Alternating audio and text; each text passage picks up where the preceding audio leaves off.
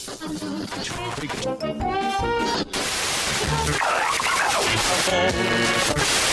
721, let's intercept the final bearing 222.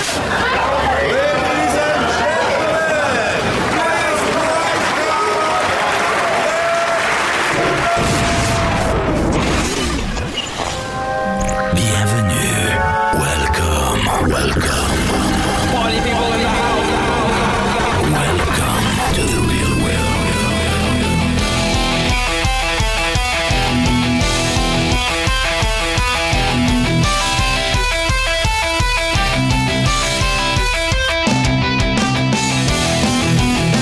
RC Heli Nation version 2.0. I am Dan. This is episode 258.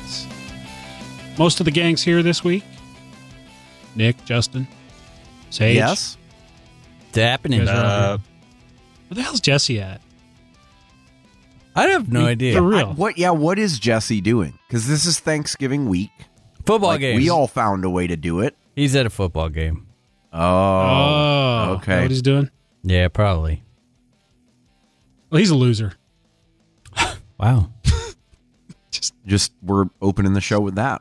Just you go. Gonna, just gonna lay it out there. Just gonna throw that out there. Sorry, gonna Throw it bro. out there for your consumption. Yep. Um, the he made an announcement. Are, are we clear to talk about it? I'm assuming so. He put it on Oh, yeah. Facebook. I mean, right? it was on Facebook, dude. Yeah. So yeah, Jesse's uh, little uh, family unit is going to be growing by one Oh yeah. here in about what six months. Yep. Oh, June. boy. uh, June is what they said. Oh, what a great! You guys are Little great baby time. Salmonson. Oh shit, man. That's a that's fantastic. Okay, Nick, you- you think Fly he's ready? season. Huh? you think he's ready? Uh, I have no doubt that they're ready, but knowing his family and her family, it's like the three or four additional ones that are going to just come. No, no, no, no. Hold on, hold on. We're, Right we're obviously not on the same wavelength here. I wasn't talking at all about like being ready for like a kid or a family. I was talking about being ready to give up all that he loves Oh, in the hobby. yeah. Um, He's got to carve that out. He's got to figure yeah, it he out. does. He does. He, he he will figure it out. I'm just giving you a hard time, Jesse. He'll make it work. and it's sort of the pot calling the kettle black because I'm three weeks away from mine popping out. Yeah, no kidding, right? When? How about you, Nick? when you guys gonna have another Yeah. nope. and Sage, Sage? Uh, no plans here. Uh, Dan, I don't. No, I don't have Anything. any plans.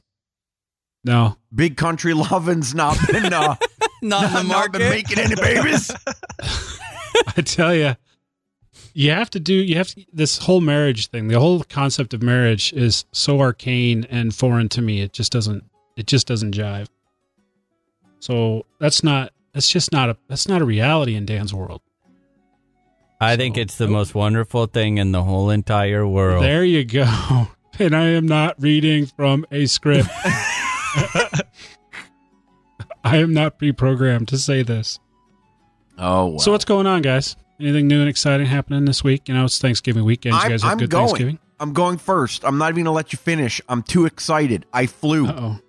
Damn He it! flew. What? wow. What is this flying you I'm, speak I, of? I think I'm lying right now. I can't be certain. Yeah, is there video been- evidence of this? It's. I know. it's been so long. We need so- someone to, from your club to sign off on this. Yeah, it's it's um it it was only a little bit. I flew a little bit during lunch this last week while it was actually sprinkling um at 60 acres and then got a little bit of flying in in a football field down the road from me, actually kind of close to the same school that I typically fly my smaller helis uh in at the baseball field. Wait, and so the, yes, go you ahead. flew not once, but multiple times. Oh, dude. Yeah. Yes, of course. Yeah. Four total flights. Like the first four in. Uh, it's not even worth attempting so long. to guess. Yeah, Yeah, it's like it, it's just let's start at zero. The counter's been reset. Four flights this year. Um, so this was on the Goblin speed. After you know we had talked the last couple of episodes about screwing around with getting that kind of 3D-ized. Um, you know, it's still in phase one. I don't have all the upgrades that I want. It was pretty bare bones, but I'm like, screw it. I don't care. Um, I needed to make sure I was able to get some testing going on the Axon, which at this point is somewhat moot because uh, Bavarian Demon did an awesome job of releasing it to the team about two or three weeks before it actually got released to the general public. And so you can go and buy one right now. And chances are, if you have, you have more experience on it than I do. Nice. So we'll put that out there. Um, I will say, however, that it is a surprisingly fantastic system. Now, surprisingly should not be taken negative. I, I wasn't expecting it to be crappy, but I also wasn't expecting it to be almost uh, like not needing to be tuned on default settings. That's Wow. pretty spectacular. Yeah. So, Nice. you know, the one thing that these guys really wanted to do, and they've said it now, at least internally to the team for a while, is that they were tired of screwing around with all these advanced things where people had to go and fine tune crap. Um, they, you know, talked to people who flew other flybarless systems that, uh, you know, had complaints here or there. Not saying they, you know, they didn't like what they flew, but nothing's perfect and a common complaint was I just want to fly. I'm I'm over the whole tuning thing. Give me something that's there for 95% of the pilots. And I think they nailed it. Uh, you know, I I had to do a little bit of tuning on head and tail just to make it feel the way I want it to feel, but there were no weirdnesses, no ill tendencies. Uh, it just kind of did its thing and it's consistent with the reports I've been getting from fellow teammates like JC Zankel and Heiko Fisher and those guys who can fly way harder than I can. They barely do anything at all. So, uh, really cool. I'm excited about it. I have not touched the governor yet because I know that's the next thing people are going to ask.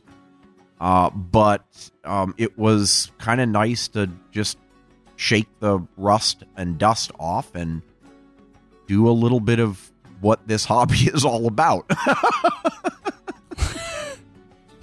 Sorry, Um, I'm I'm trying not to laugh. no, I mean it's okay. You can laugh. I'm I'm uh, I'm owning it. It is what it is.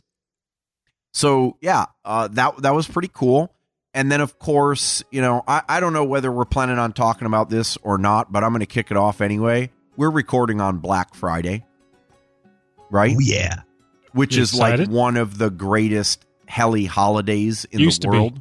Used, used to, to be. yeah and and i'm not gonna push it too hard because i know nick gets really sensitive about keeping people at walmart until like 1 a.m It's uh, stupid. on a holiday and so that's okay i did not partake nick i was not in one of those lines well, it's not and- over yet. it isn't and cyber monday's coming and i'll tell you something for the first time ever since black friday heli day was a part of my life i didn't actually purchase anything Wow. But what I did do is plan out the next several purchases. For this for today, and then you're going to replan your plan tomorrow, and then Nope, nope, nope, no. Uh uh i have thought this through. I've talked it through with various people. I got it nailed here. Okay. So here it is. Are you ready? We've been talking about lightweight shit. Logo 700, 690, Black Thunder, blah, blah, blah, blah, blah. Now, get ready for the gasp moment. I am going to buy, it's not out yet, pre order, a Gaui X7 FZ, the new stick pack version. Yeah. Okay. I kind of knew that. You you kind of did, I know. Here's why. I'm going to tell you. For one, the FZ fixed really the only thing that I didn't like about the Gaui X7 before, which was the saddle packs. Can't stand saddle packs. It's a personal thing. I know a lot of people like them, but you know, not me. Uh, plus, all my shit is in stick pack configuration anyway, and it's you know um, everything's common with connectors, so I can swap pa- any any heli that fits a stick pack. I can just swap packs out, so that's a convenience thing. Uh, the other thing I I think I had in my head as being um, a problem was its weight. And as as it turns out, having done a little bit of research and talked to JC, the ones that are heavy, like the 12 plus pounds, are the ones where people put in these monstrous motors and, you know, 160 to 200 amp ESCs, flying 720s, blah, blah, blah, blah, blah. Not necessary.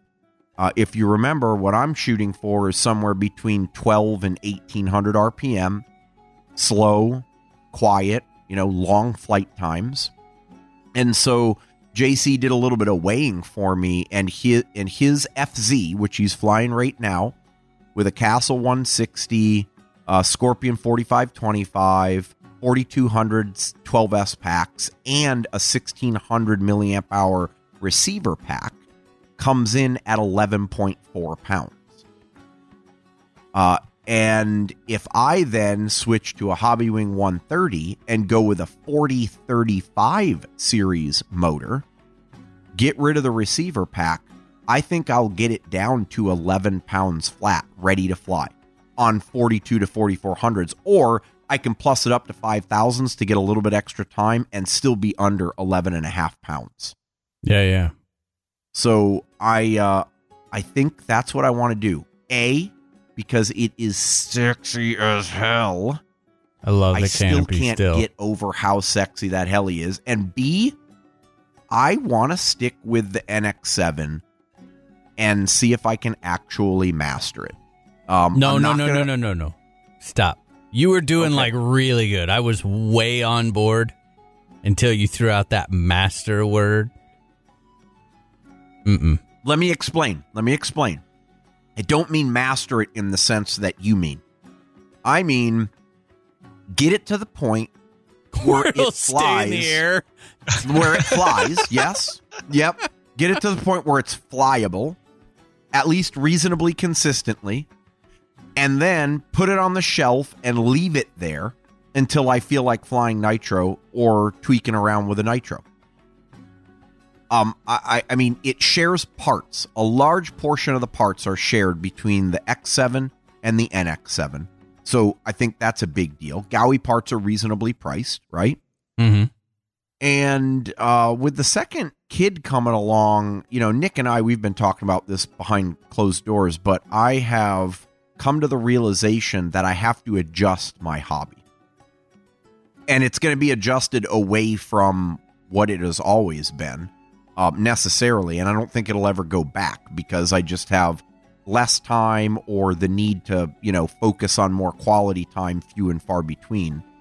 So I- I'm going to get away from the impulsive, everything has to be this minute, and try to get back to, or get, I never was there, get to, uh, just kind of going with the flow.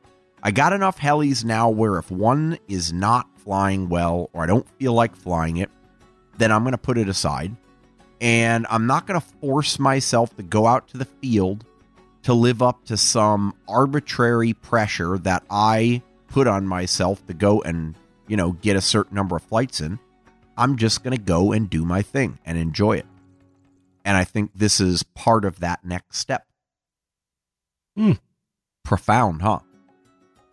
Well, What are, I- your, what are the chances I, I don't, what do you mean? What are the chances? of, of you succeeding in that endeavor? you know, if it's think he has a anything like the rest of the hobby, um, probably zero. But like Nick said, I don't really have a choice. So I can either fight it and keep trying to make it like it used to be, or I can adapt. And that's what we're doing. Okay. Yeah, and I think it's a it's a pretty brutal reality. I brought up when we were discussing, you know, why he he put out this big list. Okay, which one? This, this, or this? And I gave him an answer, and he was like, "Well, that's about the last thing that I thought you would have said." And I, I think in your situation, it's it's just a reality. You are going to have more tinker time than you are flying time. Yes. Period. I mean, end of story. It will always now be aired on the Tinker Time side. Um. So And realistically, the the the majority of the flying time I will get in, just you know, putting it out there honestly, is going to be speed practice because I do Mhm. want to continue to compete. So the 3D is going to be just, uh, hey, got a got an hour, run out to the field, get some 3D in, come back, tinker. or on a cruddy day, Yeah, you know, yeah. if the weather's really bad, if it's if it's shitty cloudy outside or something like that, and you're like, ah, I don't know, man, it's pretty dark for flying speed. Then you know, have something else, and that's why I kind of told him. I said, you know, I, I think this is a good idea. Uh, I would keep the nitro because, but it's owning a nitro, in my opinion, is all about the attitude that comes along with it. If you're going to depend on it and you're going to rely on it, plan to hate it. Because that, to me, that's not when it's enjoyable. You know, there are days when I go out to the field and all I want to do is just fly. It's like I put that first flight in and you can tell that I just got this, oh, yeah, man, this feels great. And then, you know what? You. the mistake would be made would be to grab the nitro on that day because that's a bad idea for me. I just keep banging out those flights until I don't feel like flying anymore. But Dan, I know you can relate to this. Have you ever been had those days at the field where you are really happy to be there, but you're not necessarily dying to fly? Oh yeah. Yeah, where you're Yeah. just like, God, the weather's nice. Like, this is just great. Well, you know what? To me, that's where the nitro is. I'm not, you know, I feel like enjoying the day and I feel like tinkering a little bit. Yeah, sure, I'll put the nitro up in the air. And that way, if something, you know, if it's not quite bright, I can tweak and tune on it a little bit. And if I feel like kind of brainlessly flying, because when I'm tuning, I'm I'm definitely brainlessly flying, same maneuver over and over, that sort of thing, or same you know half a dozen maneuvers. But yeah, then if it doesn't work, dude, set it right back on the shelf, and worry about it when you can tinker with it in your tinker time, and go back to flying something else. Exactly. It's all an attitude thing. But man, the day that I you want a guaranteed recipe for a disaster for me, it's just bring the nitro to the field. Dude, nope. Yeah, I'll just bring the up be- nitro to the field, and as you're going, say, "I am gonna figure this bitch out." Yeah, no. Then it's over. It's So you might over, you might as well just run it over with your car. Yeah. yep. Nope. Yeah, I never So- had that issue when I do it when I was doing nitro, and I loved them, and they just flew. Yeah, because I, well, yeah, absolutely, and that's kind of the. To me, that's that's kind of the advantage of taking an an older model that you know the ins and outs of with an older engine that is tried and true and you know you know you just you know the problems that you're going to have and it's So why not go that route? well i think that is exactly the route I'm going. Key to this is that Tarek engine is going away. I have two 3DXs, or th- I'm sorry, 3DSs. Sorry, I'm going back to the 91 3DS. Plain and simple. Does anyone want a Tarek engine? Let me know. Yeah, but you're you're trying out a brand new airframe. no I'm not had trying that. out a brand new airframe, dude. The the the Gaui NX7 is a great model. It flew fine when the engine let me fly it. There's absolutely nothing wrong with that model. It's all the shit-tacular engine. yeah and Yeah. like for me now i'm i'm at that point now with the nitro but i mean you know when it came out we were fighting all sorts of weird little issues here and there and motor and this and it was just like wow way way way too much stuff too too much new stuff all at once So yeah, I get it, Dan. I mean, that's how it was for me in like the N5C and and uh, my 700. But Yeah. Hmm. I don't know. Hey, it'll be interesting. We will see. We all have to adapt. Is that it? Is that your week? That's it, man. Uh, weather might be decent this weekend. We will see. I don't know, but I've also got some other stuff going on at work and around the house. So it'll probably be another eight weeks until I fly. at least you're honest. Ladies and gentlemen, we are honored to introduce to you Sir Isaac McSwashballs III. You have given your all upon thy sticks. You've fallen quite short. Well, you flew like shit. Now at thy feet lay a pile of rubbish. Get out thy tools and don't be sluggish. What is this you say? Where are all my parts? To see her broken, it tears out my heart. For there is one man that will march through a blizzard. He'll get you your parts. The legend, the wizard. Catch that wizard while you can at www.lowerheli.com.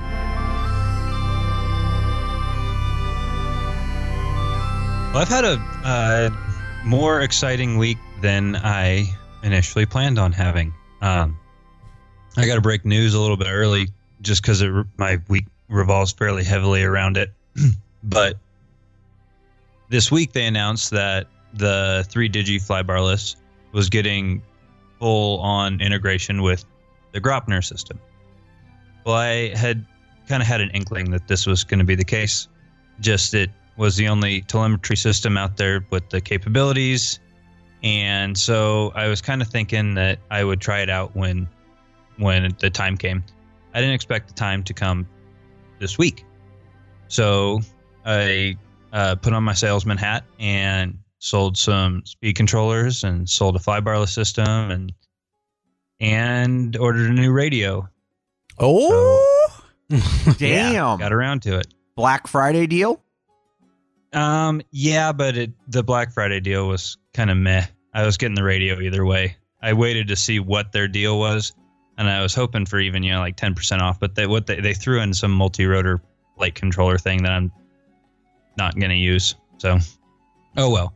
But I got the new Graupner MZ24 Pro. So it's got the 5,000 milliamp battery, and it's yeah, it it looks pretty sweet. I was looking at some videos.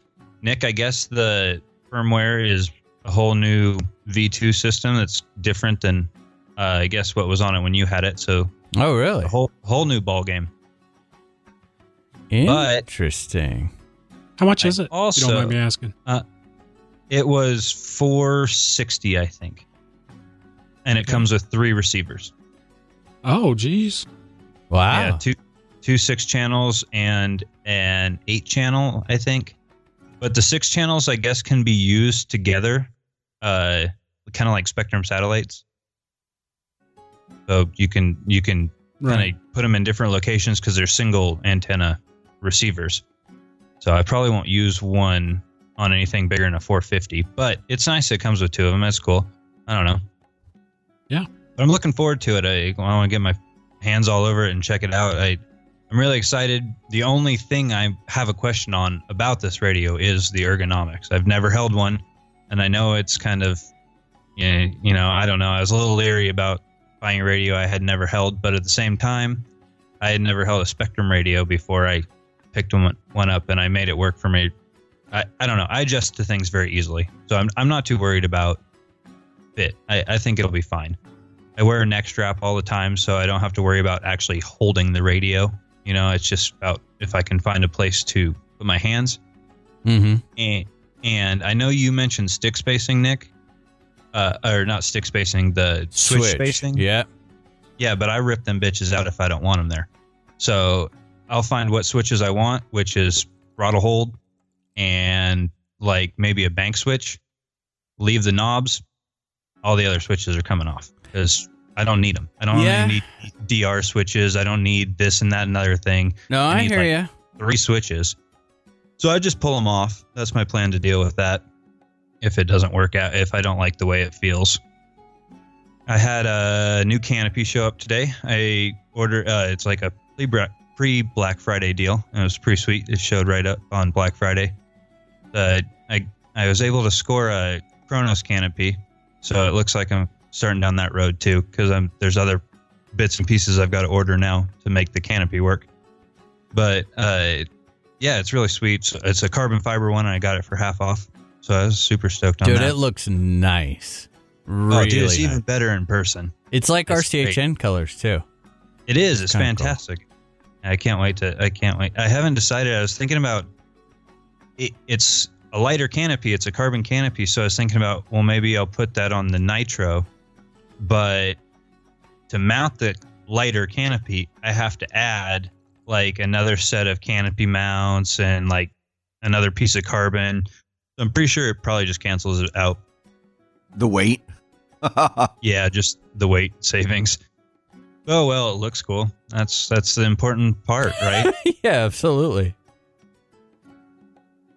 Um, yeah. So, oh, and then on the Graupner thing, I I went full out on this. I I I decided if I'm going to do it, I'm doing it 100. percent And so I ordered a speed controller as well. Ooh. And so when the EXO gets here, which you know things are rumbling, sounds like I don't know. Hopefully soon, it'll be a winter build at some point. When the EXO gets here, Next winter. uh, I have a, I have a new speed controller for it, and it's going to get a three digi in it. So, the first setup of that helicopter, from tip to tail, speed controller, and everything, flybar system, everything will be set up through the radio. Ooh, nice. No laptops, no Bluetooth, no plugging it into anything. Just freaking plug in the battery, do everything through the radio. That's going to be pretty this- cool. yeah, I've been wanting this kind of integration for a long time. And the uh, speed controllers have built in telemetry. They report voltage, they report capacity used. Yeah, so it's the it's the full meal deal. This is this is going to be really cool. I dig it. and I ordered some ordered some VTX blades too. So Oh, be- Ooh, Oh, nice. uh, didn't they have like a big sale? Did you see that sale on Blems? Yep. How Uh, much were they? Uh, they they were all just twenty five percent off, and I just picked up a set of the six ninety sevens. Very Oh, nice. yeah. looking forward to those. I um, it's going to give me a little bit more. I I have reached out to a couple people and I've just read too. Um, I guess people are really liking their performance on nitros. So I could see I- that. I think I um, this is going to get me a little more excited to get uh, the nitro finished up. So I'm I'm thinking I'm hoping the EXO build is going to happen in December, and so probably January for building up the nitro. But Sweet. yeah, that that's pretty much my week. Did a lot of ordering. Now it's waiting. Don't like that Hmm. feeling. I know. Next week will be a fun week. When it comes to flybarless systems, there are so many on today's market, it can be very difficult to decide which one is right for you. You really have to look past the price and start focusing on other things like customer service, product support, and of course, features and flight capabilities. In my mind, the Spartan Vortex flybarless system ranks right near the top when it comes to these categories. Their product support and customer service is second to none. They are constantly updating their units to improve the flight performance and bring you more features. So when shopping for your next flybarless system, visit spartan-rc.com.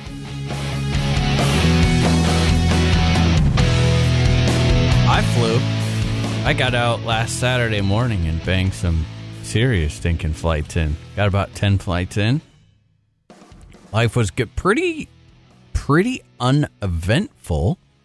Uh, with the exception, I'm going to put this out there. And I want to put the, the warning that the, the, the testing on it is still relatively new.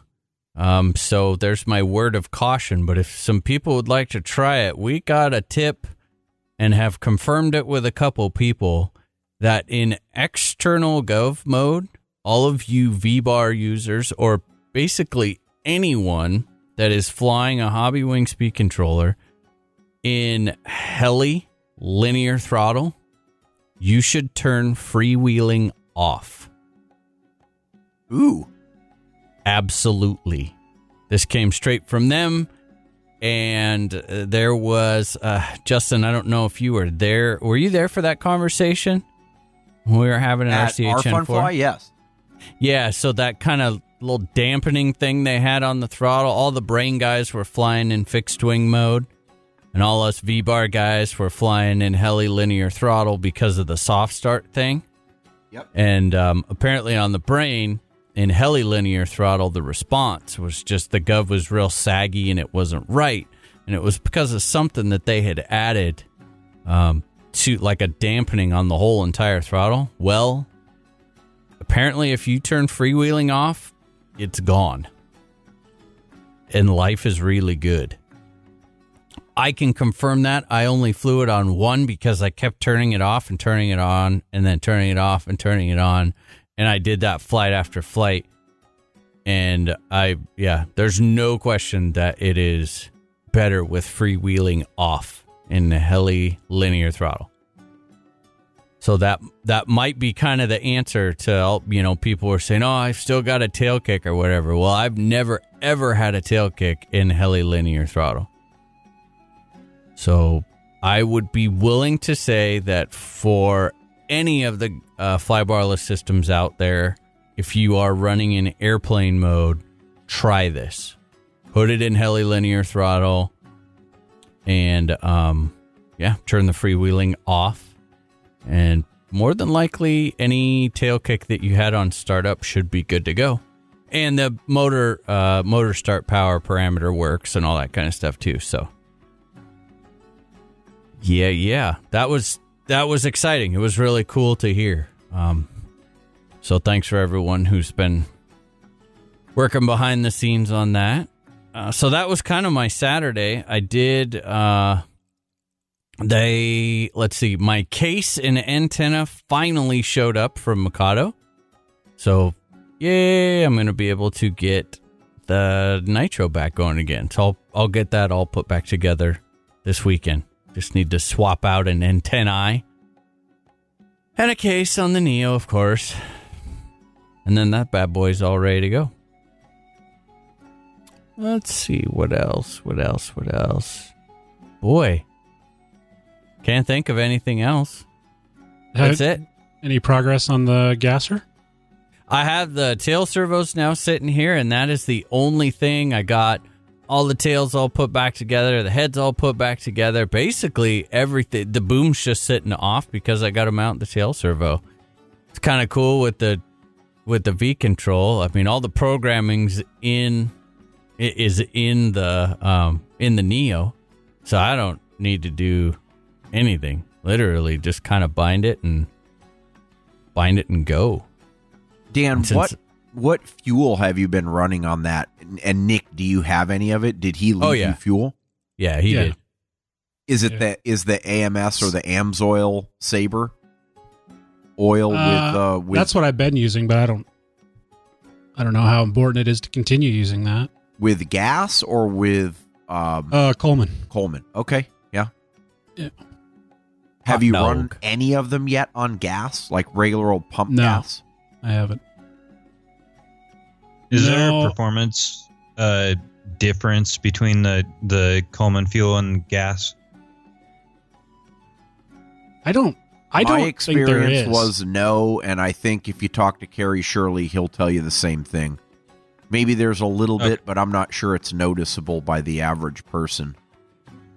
Yeah, I don't think those those uh those motors are designed to run on the higher octane. I mean, I don't think they. I don't think you notice anything because Coleman's Right. at like what 50, 55 octane. Yeah, yeah, it's o- it's low octane. Really? Wow. Yeah. Yep. Wonder if you could. Hmm. Uh oh, Nick's got an idea. Uh oh, the mechanic just got an idea. He's gonna blow it up. No, I'm not gonna blow Some it up. nitrous oxide in it. Runs like hell for 20 seconds and blows up. yeah, wah! Look, I'm Zabo. Uh oh. yeah. So, uh, yeah, nope, that was my week. Sweet. You guys all know me, and you definitely know what I look for when it comes to helicopters, and that is reliability. For several months now, in hundreds of flights, I've been flying the MSH Protos Max. I'm to the point where I have complete confidence when this heli's in the air. I know that the quality manufacturing and the amazing part support from MSH USA will keep this model at the top of my list. For those of you looking for a top notch 700 or even an 800 class helicopter that screams quality and has an unbeatable price tag, look no further than MSHUSA.com.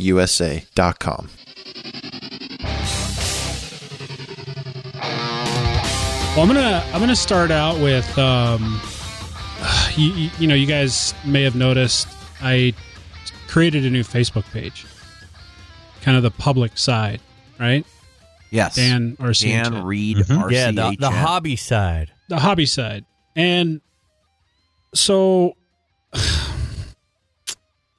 I'm a little surprised. And Nick, I want to know if you you had some similar interactions when you because you switched yours about a year ago, right? Yeah. Did you get anybody like dogging you, think like like sending you emails, like saying shit like you what are you you're too good for us? Yes. What the fuck is that all about? Just I got to tell you that pissed me off a little bit. just people being rude. I think it's just rude people. What? So- what- I don't even understand that. Okay, you know what so it is? the context of that. What do you mean? Are you too good? Oh, I changed my Facebook name. So here's the deal. Here, here's what it boils down to. So I I have and okay, so I have my personal Facebook page, which had been pretty much the catch-all Facebook page for you know since I started doing the podcast. Sure. And of course, that's grown to 750 or 800 people, right? Um, so that means every little thing I have to be completely conscious about that I want to post uh, because I'm not only presenting it to my personal friends, I'm presenting it to listeners who are friends, but listeners of the show that I don't know personally and don't know me personally. Um, so I can't, you know, I wanted to create a separation and I kind of use the uh, excuse of this all this political bullshit, which is I'm not going to lie and say that that's not part of the reason because of all the shit that's been going on on Facebook. But as Nick will attest, this is something I've been talking about doing for months since like midsummer. Oh, yeah, yeah. he's been True. asking because you kind of had, you kind of almost had that same. At first, if I remember rightly, you kind of poo pooed me for it too. Did I? Yeah, I think you did. I think you actually said something to do like, uh, uh, uh, like in a friendly way. You were like, "Oh, so you think you're like a fucking celebrity now or something? You need your own." Yeah, because now, oh, he's a public figure. Oh yeah, yeah. Now you're a public figure. Well, right? and that's- but it was, dude. yeah. I couldn't. I mean, me. It was just like, uh, hey, guess what? Rest of the world, I have a whole life outside of the hobby, and I have family. I mean, dude, Facebook was like, I take. I probably take Facebook a little more serious than the rest of the people because, I like, I found uh, and this is uh, this is true. I found my family because of Facebook. I found half of my family that I did not know was my real family because of Facebook. So And he's not like guys who are listening to that. That is not like some profound, like uh no, you know, like poetry. Like he actually found his like fucking I family. found my fucking yeah, like that wasn't that. There's no analogy there. No, sisters and brothers, blood related. Yeah. So you know, and I enjoy keeping up with them and just my family and putting pictures up of my son. But see, the problem is, it, it's not. People forget that what you post, everyone else sees, right? And so it mm-hmm. was just like, and because of the Facebook algorithm, I was missing all of this stuff that my family was posting because I was friends with so many other people outside. And I mean, a lot of these people that I was friends with, A, I couldn't even pronounce their name. I had never talked to them, you know, but it was all just because they wanted to see what, you know, keep in touch from the heli side. So that that's why I did it. But yeah, Dan, to go back to your original thing, oh yeah.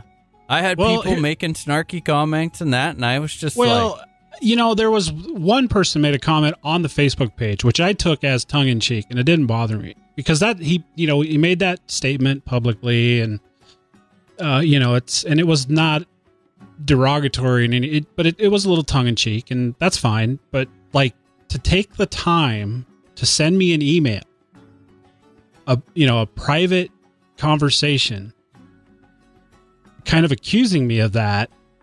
I was just like, oh, you know, so so it was maybe you accusing you, belong of my- what? Thinking you were too good yeah, for it's them. like yeah, it's like oh what you you know you you you you're gonna cut cut us off the the Facebook, you know, and just comments like that. Like, why would you do that? You know, and I'm just like, well, maybe maybe you don't belong on my Facebook to begin with, if that's really the way you're gonna look at it, because uh, you know, and and it's not like uh, you know, it's a it's for me. I don't know how you did it, Nick, but it's it's not like it's an overnight process. There's a lot of people on there, and I'm just going to slowly go through and and uh, definitely make sure that those that I do take off my personal Facebook are people that I have absolutely never met.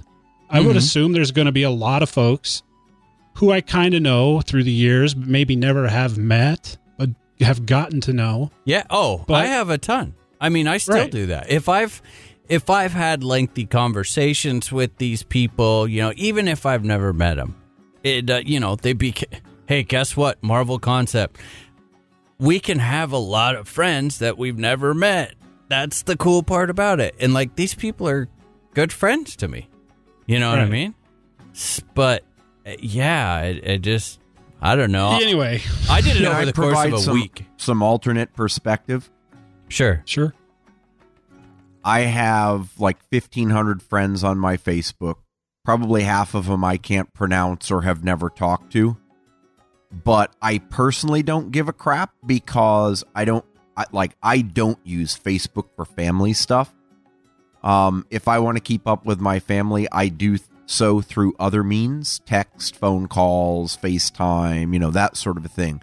And so, you know, you'll see ever so often I'll actually make a post that says, "Hey, usually I do heli related shit, but here's a non-heli related shit like when I announce that we're having a second kid or, you know, that sort of a thing." Um, so uh I I Well, yeah, that and that's all fine and dandy, but I want to start using my Facebook. and no, no, more- no. I get that. I'm just, I'm just, you know, given the other side of the coin here, and you know, maybe once upon a time when I first started Facebook, I thought that there may be some value in doing the family side of it, but the heli thing grew so rapidly that it's like, you know what, that that is what it's there for. I don't use it for work or connections professionally. And so I kind of look at like transitioning to like a Justin Pucci RCHN, and it's like that's a big pain in the ass. Well, yeah, and it's you don't have the you don't have the need for it. I was sitting there, you know, like knowing every time that I would reply or post to something heli related, I know that it's popping up on one of my family members' wall. Yeah. You know what I mean? And then if they unfollow, so whether they don't see all my heli stuff, because I am fairly active online and in social media, then they miss the picture of, you know, me and Auden doing something or whatever. So yeah, in your case, I, I wouldn't even, I wouldn't even mess with it. But no, I get it. I know what you anyway, mean. the whole the whole point of it was it put me in a pissy mood. Not gonna lie. I mean, it, it's just like um, I I'm just seriously. I mean, I just don't want to deal with it. So, yes, I am going to be thinning it out. And no, it's not going to happen overnight because I've been getting I, I've been getting messages like, "So has it happened yet?" I'm like, Yeah, this is a see, Dan. You you are yeah. I would just maybe it's it's how you worded it or what. I I would just uh I thought I worded it very cordially, to be honest with you. yeah. No, you did. Maybe that's it. Maybe it was too nice. I should have just said "fuck all you all." Yep. That means everybody. Yep. And I still like for the record, and I do feel bad about it. I get probably you know three four people a week that friend request me on Facebook, and if I don't know who you are, I just let it sit there. I'm sorry. It's not that I don't want to chat or have a conversation. I just I really put a lot of effort into completely separating it. Um it's just it's just easier that way. And I Yeah, love it. And you know what else? Here's another thing. It gives you an opportunity to rant if you want to rant about something. Because you know what? I'm going to tell you a story about an unnamed person that used to be in this hobby quite a bit that was very involved and had sponsors and decided to take a highly outgoing political stance in every Outspoken. oppor- outspoken thank you. Uh political stance in every opportunity possible and at the end of the day really affected his hobby. And i know you know what i mean a lot of people Yeah, don't want to deal with that. The the simple one thing that that's really been especially with this all this shit that's been going on and, and the, you know I don't want my personal thoughts to affect the podcast either right? Mhm. you know what I mean? You know what I mean? It's like that's kind of one of the reasons I want to kind of thin it out and just post just have a, a podcast and a a, a heli related Facebook side that that's just helis and just podcast and and and by all means like it if you will. Uh, don't and don't take it personally if you find that it, it is what it is. I don't know i don't know what else to say about it. But anyway to those of you who decided to take the time to send me an email and if you're listening to this thank you. I appreciate it. Not really. For those of you who wanted to poke at me about it Eh. I guess that's your prerogative. I didn't respond to any of them, so we'll leave it at that. Um, let's see. Okay, back to heli stuff. So yeah, I flew today, actually. what Yeah. Yeah. See, Wow. here's, here's so okay. Yesterday was Thanksgiving and spent the day at my brother's, and I came home and I looked at the weather, and we're starting to get pretty cold, uh, in the 30s. Today looked like it was going to be a little nicer, but there was a chance of rain. So I went ahead and charged up some batteries, thinking that maybe if the weather's decent. Hang on a sec. Anybody want a fucking cat? Go away. Ugh. I don't know. I swear to God, I'm gonna have cat soup one of these nights for dinner. anyway, thinking that the weather was going to be decent, um, I woke up and it wasn't this morning, so I, I kind of put it off.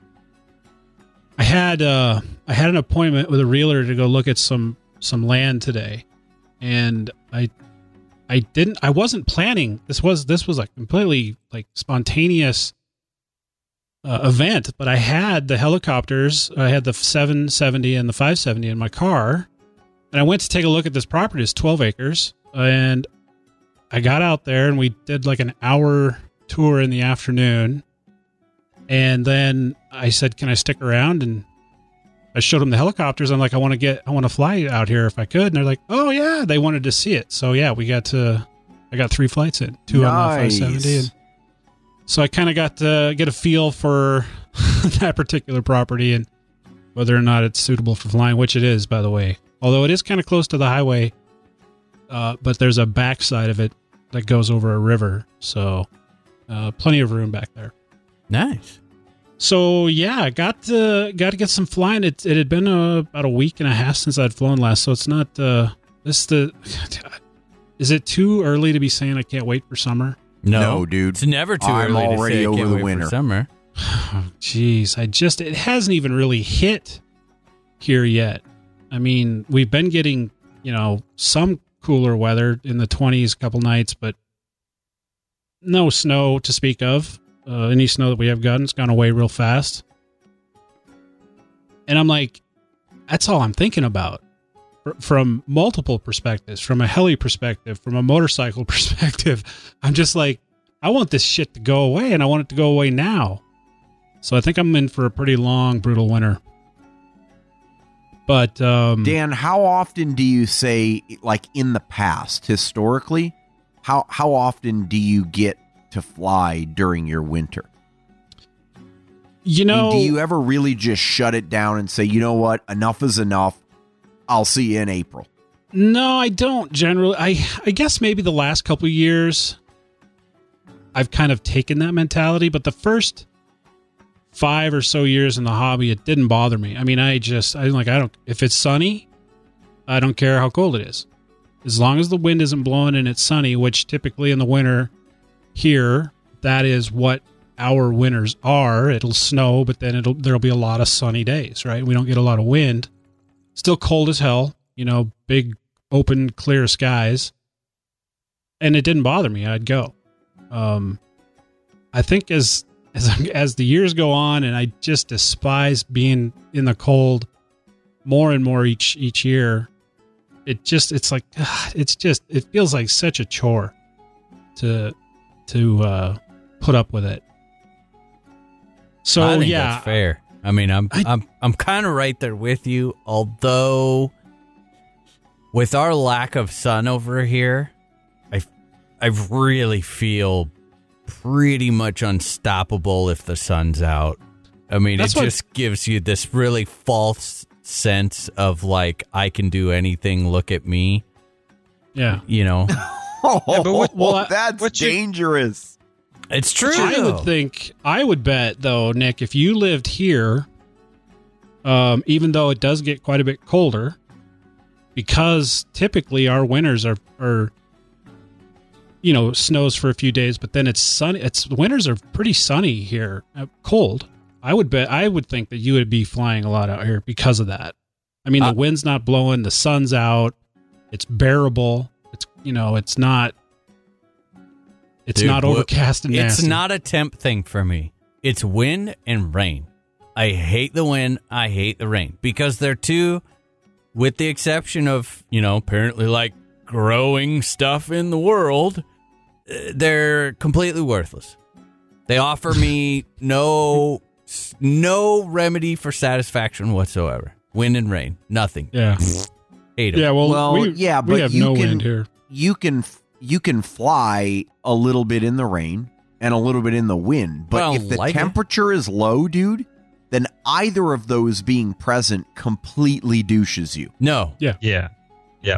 Oh And yeah, it's yeah, yeah, yeah, yeah. I, mean gotcha. when Sorry. it's when it's 40 out, I don't even need a transmitter glove on. High 30s, I will spend the whole day out there. The minute it starts blowing like five, 10 miles an hour or sprinkling, yeah, I'm out. It it's done. It's over. Yeah. It's I mean, all you about and I in the enjoyability past have flown in like the teens, Nick. I can remember we were out at Snohomish. It was like 18 and snowing, Yeah. and we were having a blast with Yeah. our propane heaters. Yeah, because it wasn't windy it and it wasn't wasn't, windy. raining. Yeah. See, that's what I mean. It's the root of all evil. Wind and rain. Yep. It sucks. There's That's no our whole questions. winners here. So I mentioned, I think it was last week. I mentioned we were talking about possibly getting another heli, and I mentioned the the 570, a second 570. Uh, Kerry Shirley got in touch with me, and um, he's like, "So 570, huh?" He's like, "You ought to consider." And I I don't know why I know that he had mentioned it months ago, but um, doesn't I, that sounds intriguing? A 570 nitro conversion? Huh? Oh, wow. Heck yeah. Yes, Yeah. I I hear they're a freaking blast. With a 105 or 91? dude, a, a 91 and a 570. What are we talking? 105. Holy shit. It- It was described to me as as an electric that makes a lot of noise and smoke. Yeah. See that? That be- is that fantastic. So I don't know. That's that's um not. I'm not. I'm not real keen on going down the nitro road again. And and again, it's it's got nothing to do with it being nitro. It's got everything to do with the fact that the gassers have kind of scratched that itch. But that that sounds that sounds kind of fun to me, right? We'll see. We'll see what happens. Dude, Um, I mean, if you you have nitro stuff, oh yeah, I got all that stuff. so uh, yeah, I got pipes, I got motors, I got it all. I got all that shit. So yeah, we'll see. We'll see what happens. Uh, don't think they're quite ready yet. Um, Gary told me he'd let me know when that happens. So yeah, that's that is something that I am definitely considering this winter. That uh, to kind of kind of scratch that no flying heli itch if the weather gets too shitty, then building another uh, machine for the spring sounds like a lot of fun. So that's kind of where I'm at with that. This whole um, this this, this uh, I'm still kind of in a funk over this whole Facebook thing, and I don't know it's I don't know why it's bothering me so bad, but it's kind of kept me from enjoying some of the interacting with people. Let's put it that way. I got to get over I that. I think that's reasonable. Yeah, I mean, you know, a lot of people were very supportive, and I. It's not that I want to, you know, keep rehashing it, but damn it, it just it just sucked to get that that reaction. Should have prepared me better, Nick. it's, your, it's your fault, damn it. oh, thanks. I okay. Let's talk a little bit about because I got a question. Uh, because I was talking with a listener uh, about flying today, and they and I told them I flew the 770, and they asked me the question. So, what do you think? And I'm still kind of, I'm still kind of meh about it. It's like, um, I still feel like the 570 is going to go up before the 770 at this point. Don't, I Oh, don't. I really? can't. I can't quite. I can't quite pinpoint what it is. You know, maybe I need to start. factor. No, it's not Yeah, intimidating at all. thing. No, it's not a comfort thing. I, I I think I think what I need to do is is start turning the head speed down on the 770 just to I just, what are you? Fl- are are you flying it in like bank two? yes, bank 2 like Oh mother think it is. Jesus! Yes, you definitely need to turn it down. I got that bitch spinning at like 1930 on Yeah. 780s. So and, and you know, keep in mind I've only got like oh geez, what is it? 6 or so flights on it in total. So I haven't really given it a fair chance. And I didn't I, I'm just I wasn't in the mood to to dick with it. I just like kind of put it in the air and tried to you know get an impression of it, but well, you know, when I get the, when I get some time to actually to mess around with it a little bit, I that that opinion might change, but right now I don't I will continue to mess around with it, but I don't at this point see myself buying a 770. Okay. But uh you know, nothing wrong with the machine. It's just it's just I much prefer the 570. I don't, you know, it's just it's just a fact. It's just the way it is. Just the way it is. Yes, sir. Alrighty, well, maybe we should uh we got any news this week? We do. This week's news is brought to you by Superiosity.com. I'll actually, Sage has put up some news items, so I'll let him go first on a couple of them, and then uh, I'll follow up on the back end. So go for it, Sage. Well, I kind of touched earlier uh, on the whole three digi thing. So uh, they have just announced that they've got uh, hot H O T T integration, Graupner integration. Um, it they're not they don't specify, but they're they're showing the MZ24, um, not necessarily the Pro either, um, in all the examples. So I'm guessing it's the touchscreen Graupner radios that are going to be capable of this. I'm not sure all of them are. Um, but yeah, uh, the complete setup of the 3 digi can be done from the transmitter now. Uh, you can change all the parameter sets. You can change everything in all the banks. Um, yeah, it, uh, you run your uh, bus cable and you run an extra cable that goes to the special port on the 3 digi and it communicates just like it would over like Bluetooth or something. Uh, but it goes through the through the radio link. Um, yeah, should be pretty where cool. does it Where Uh, does it store the data at? Uh, well, I mean, I believe all the data is still stored on, is stored on the three digi. Nice. So you can swap it out to another radio if you needed to. Mm. Uh, oh yeah, I mean, all the flybarless settings are stored in the 3Digi. So yeah, you could swap easily between radios. Yeah, that shouldn't be an issue. Cool. But it's not like it's. Uh, it would. I don't think it's kind. It's the same as like uh the V bar control where you could just take your radio to different V bars and have it. Well, I, I mean, I guess you have the person whose V bar it is is set up right. It's all in the V bar. It's not in the radio at all. There's nothing in the radio. Right. So I guess it is kind of like that. Yeah, everything's in the flybarless unit. Radio is just a dumb terminal that talks to it. Yeah, pretty much.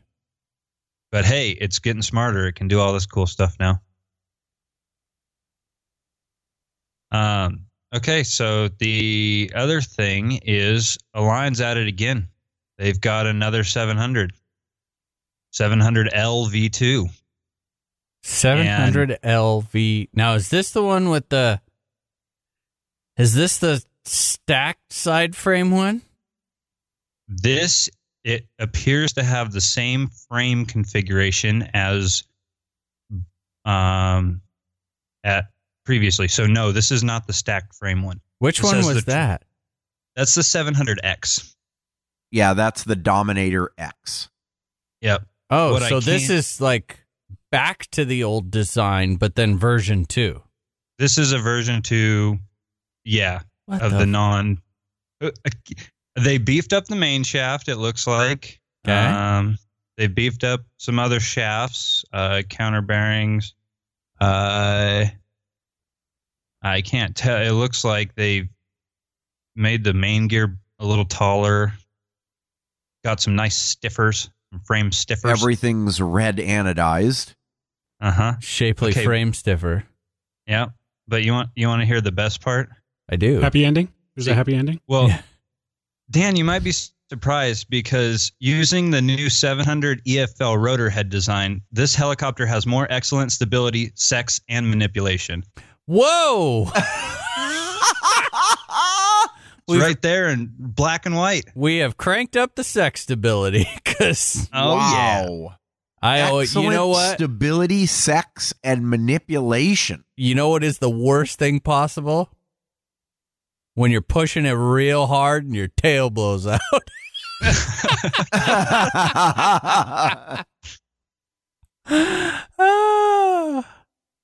Wow.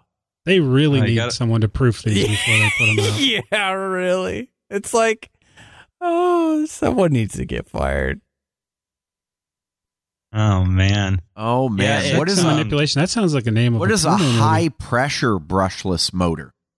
High pressure. high, high pressure. Woo. yeah. Oh no, I'm sorry, that's a brushless server. high. Br- Server. The BL815H 855H is the new brushless high pressure server. oh, Hey guys, maybe that's what's been wrong with the the MP3 servers is they're not brushless. We need to upgrade. All metal CNC cutting, exquisite, exquisite cooling shell, What the hell is that? highlighting the top server of the high texture. this is the worst translation ever. this one is bad. Ooh, in appearance, the new forward style tripod, five degree design with a new lightweight design of the hood showing a high quality boutique. Power Wow. selected by the international tournament affirmation of the world champion motor. I like this. The new tripod is lightweight and resistant to impact and is a five degree forward dive design. Oh, they put some rake on that mother. Yeah, they did. Holy cow. Yeah, it's like, whoa, you guys picked up on what we were doing seven years ago. Congratulations. Oh, dude, here, this is it. This was the one. I, I was waiting for this. I wasn't quite clear about what the head did after the whole sex and manipulation, but they really lay it on the line here. 700 EFL rotor head design makes the helicopter more excellent stability and a sense of control. Okay. Uh, it's all clear now. Does that mean it lasts longer? I think so. Oh. Kind of like a Wow. Did you Yeah, see I'm not they're gonna go using EFL unbalanced wing group technology? Oh, dude, the motor is engraved with the word Dominator proprietary totem. Man. Are they just like grabbing words out of a thesaurus and just kind of jamming them together? Brrr. Pick this one. That looks like good word. That's Oh, a man. fancy word. It's got three syllables. I'm not gonna do no. You know, I don't really care too much about this helicopter, but I could read this all day. I know. Hey, what fuck this mean? I don't know. Put it in there.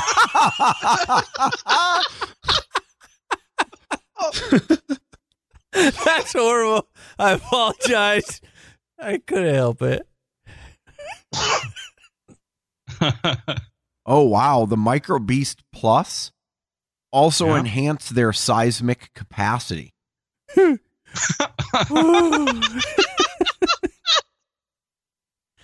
oh, this oh is great. Thank Hey, you. it- Thank you, Eli. Earthquakes in flight are not a problem.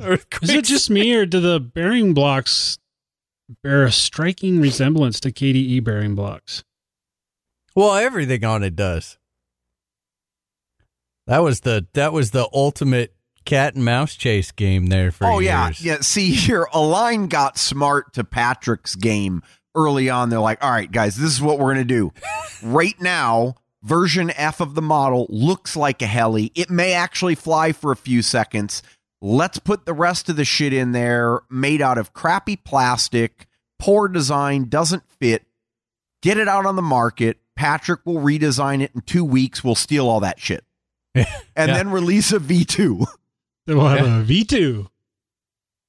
Oh, That cuts down on the design costs. That's for sure, doesn't it? Yeah. They still do have that shapely frame stiffer, though. I love that. That's the one that put them on the map right there. Yep. Okay, well, I've got one last news item. Uh, this one kind of hits home. It's uh, it's home for me. Uh, there's a company called 3D Miniature Engineering that is making a V-Bar Neo cage. It's kind of cool. It's a little CNC aluminum I saw this. and uh, ABS plastic.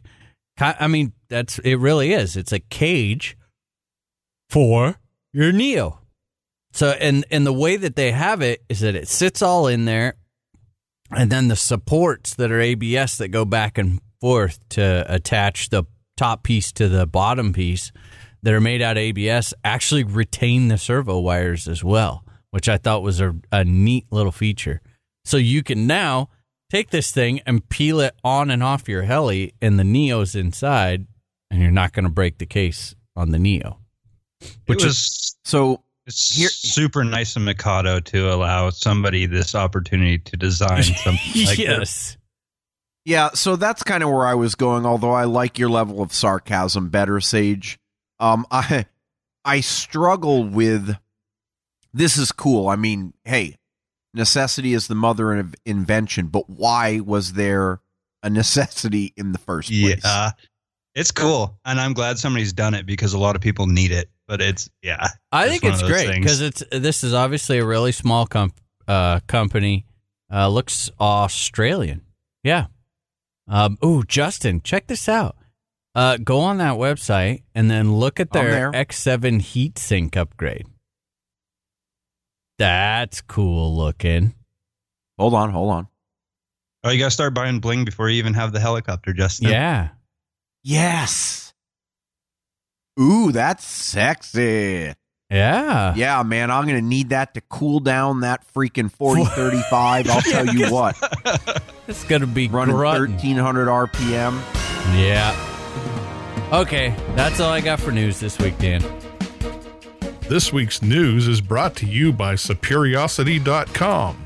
for superior quality web and mobile development and design with a 100% money back guarantee. That's always on schedule and budget.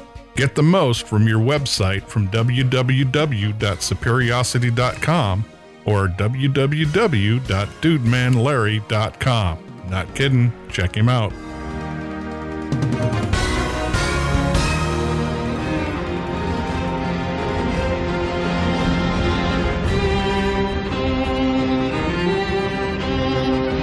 Everyone knows that I am not fond of changing things up.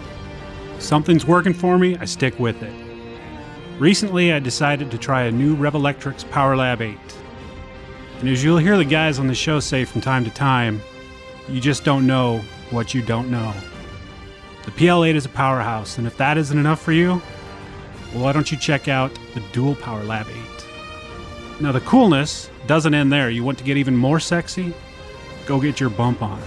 Bump charging is the future. Don't believe me? Well, then you know nothing, John listener.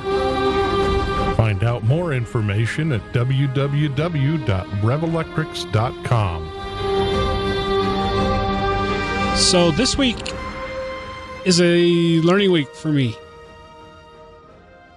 Because we're going to talk about setting up, and I'm assuming at some point, maintaining your workspace, your heli workspace. Maintaining, Dan. Maintenance is key. Maintenance is crucial. I don't have a problem setting it up. I have a problem maintaining its integrity. Yep. That's where I run into issues. So let's get going on Yeah, this. that- So how do you uh let's see. uh, You've got a list of stuff you you've got here. How do you want to uh tackle this, Nick? Well, we were talking about, you know, getting uh, or kind of once you really realize that you're committing yourself a bit to the hobby, uh, being smart, you know, as far as maybe uh, buying some stuff in bulk uh, to save some cost and where to get that stuff from. And so now it's kind of like, all right, you know, I'm I am at the point where uh, this is how I see it. I am working on my helicopters on my wife's kitchen table, which I have gotten yelled at probably more than a handful of times for.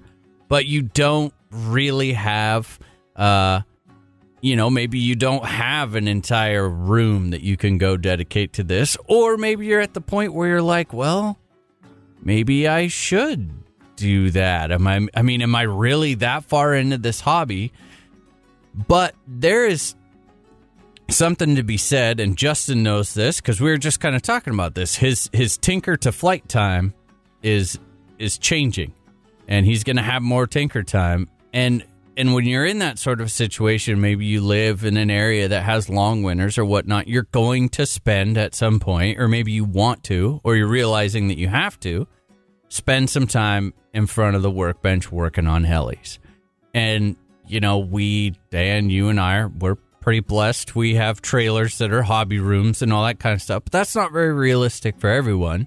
So what I kind of wanted to talk about was the transition from I have a 450 or I have a, you know, a blade or a 500 or something to now I I actually need a space to work, a dedicated space. And so I want to get your guys' opinion on you know, if you were going to set that space up from scratch, what do you think is the minimum size? And then I also want to talk about at uh, some of the tools that we would put in that space right off the bat um, to help make our life easier in the long run, like little things that we've thought about, uh, lighting, uh, power tools, parts organization, that sort of a thing.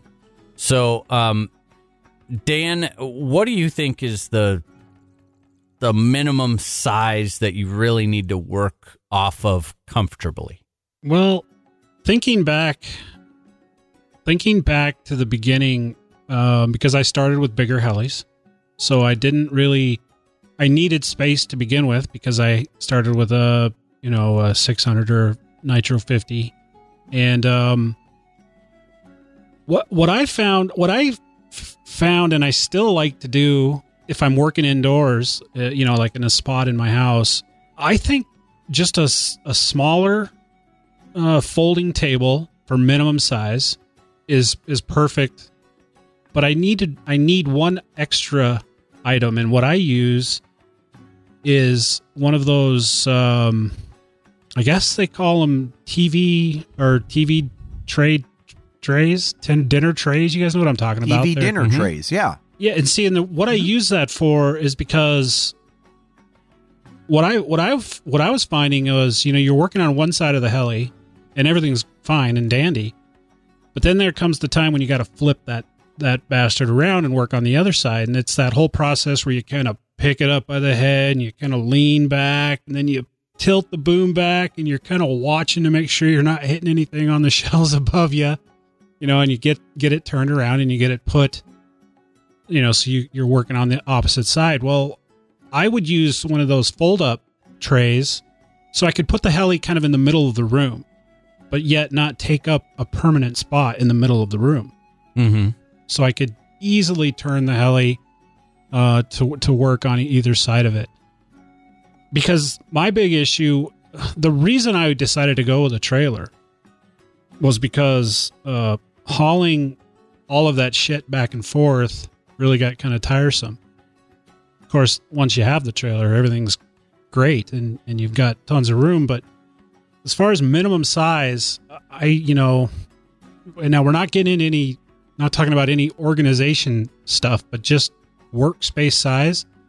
I always got away with just a small, and I don't know what, I don't know what the dimensions are on those two two by four feet.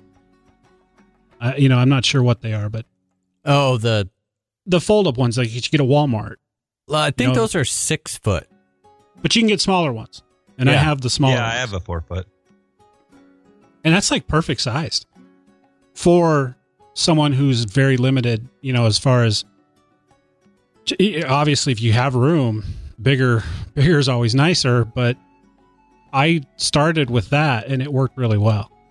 That didn't include any figuring out, you know, where you're putting the tools and you know what types of containers, and we've all gone through that. I mean, that's a huge, constantly evolving at Sears, you know, at whatever Walmart, you're looking at the fishing tackle boxes and the the tool boxes, trying to figure out what's going to work there. But as far as size goes, that that's what worked for me. I'm gonna go. I like the the eight foot folding table. Yes. I really like that idea. Like to me, that's ideal. And why? Because I want to put some stuff on top of the table that will ultimately kind of make it a little bit smaller.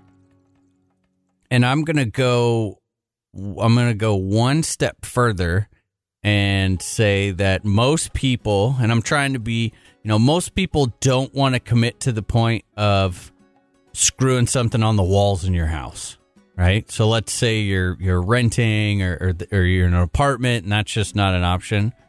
What I would do is I would get a folding table, and then uh, assuming you have some access to some tools and you're maybe a little bit handy, I would actually create a little pegboard back for that folding table. You can pick up the folding tables cheap, and then if you just get some half inch by one inch uh, wood, you can screw it right to the back of the folding table. And then what you do is on the sides, um, you just run a couple of those down at an angle to the table on the sides to give it a little bit of structure.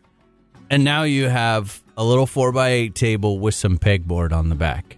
I'm You're you're talking about making like almost like a uh, one of those ready to build workbench things that Yeah. you can get at like Home Depot, but you're doing a DIY version. Yeah, absolutely. Now, I mean, hey, it, and here's why I those a lot of those and and yes, if your space is a little bit smaller and you've got the money and you don't want to screw with it, those things are pretty sweet. It's like a little workstation.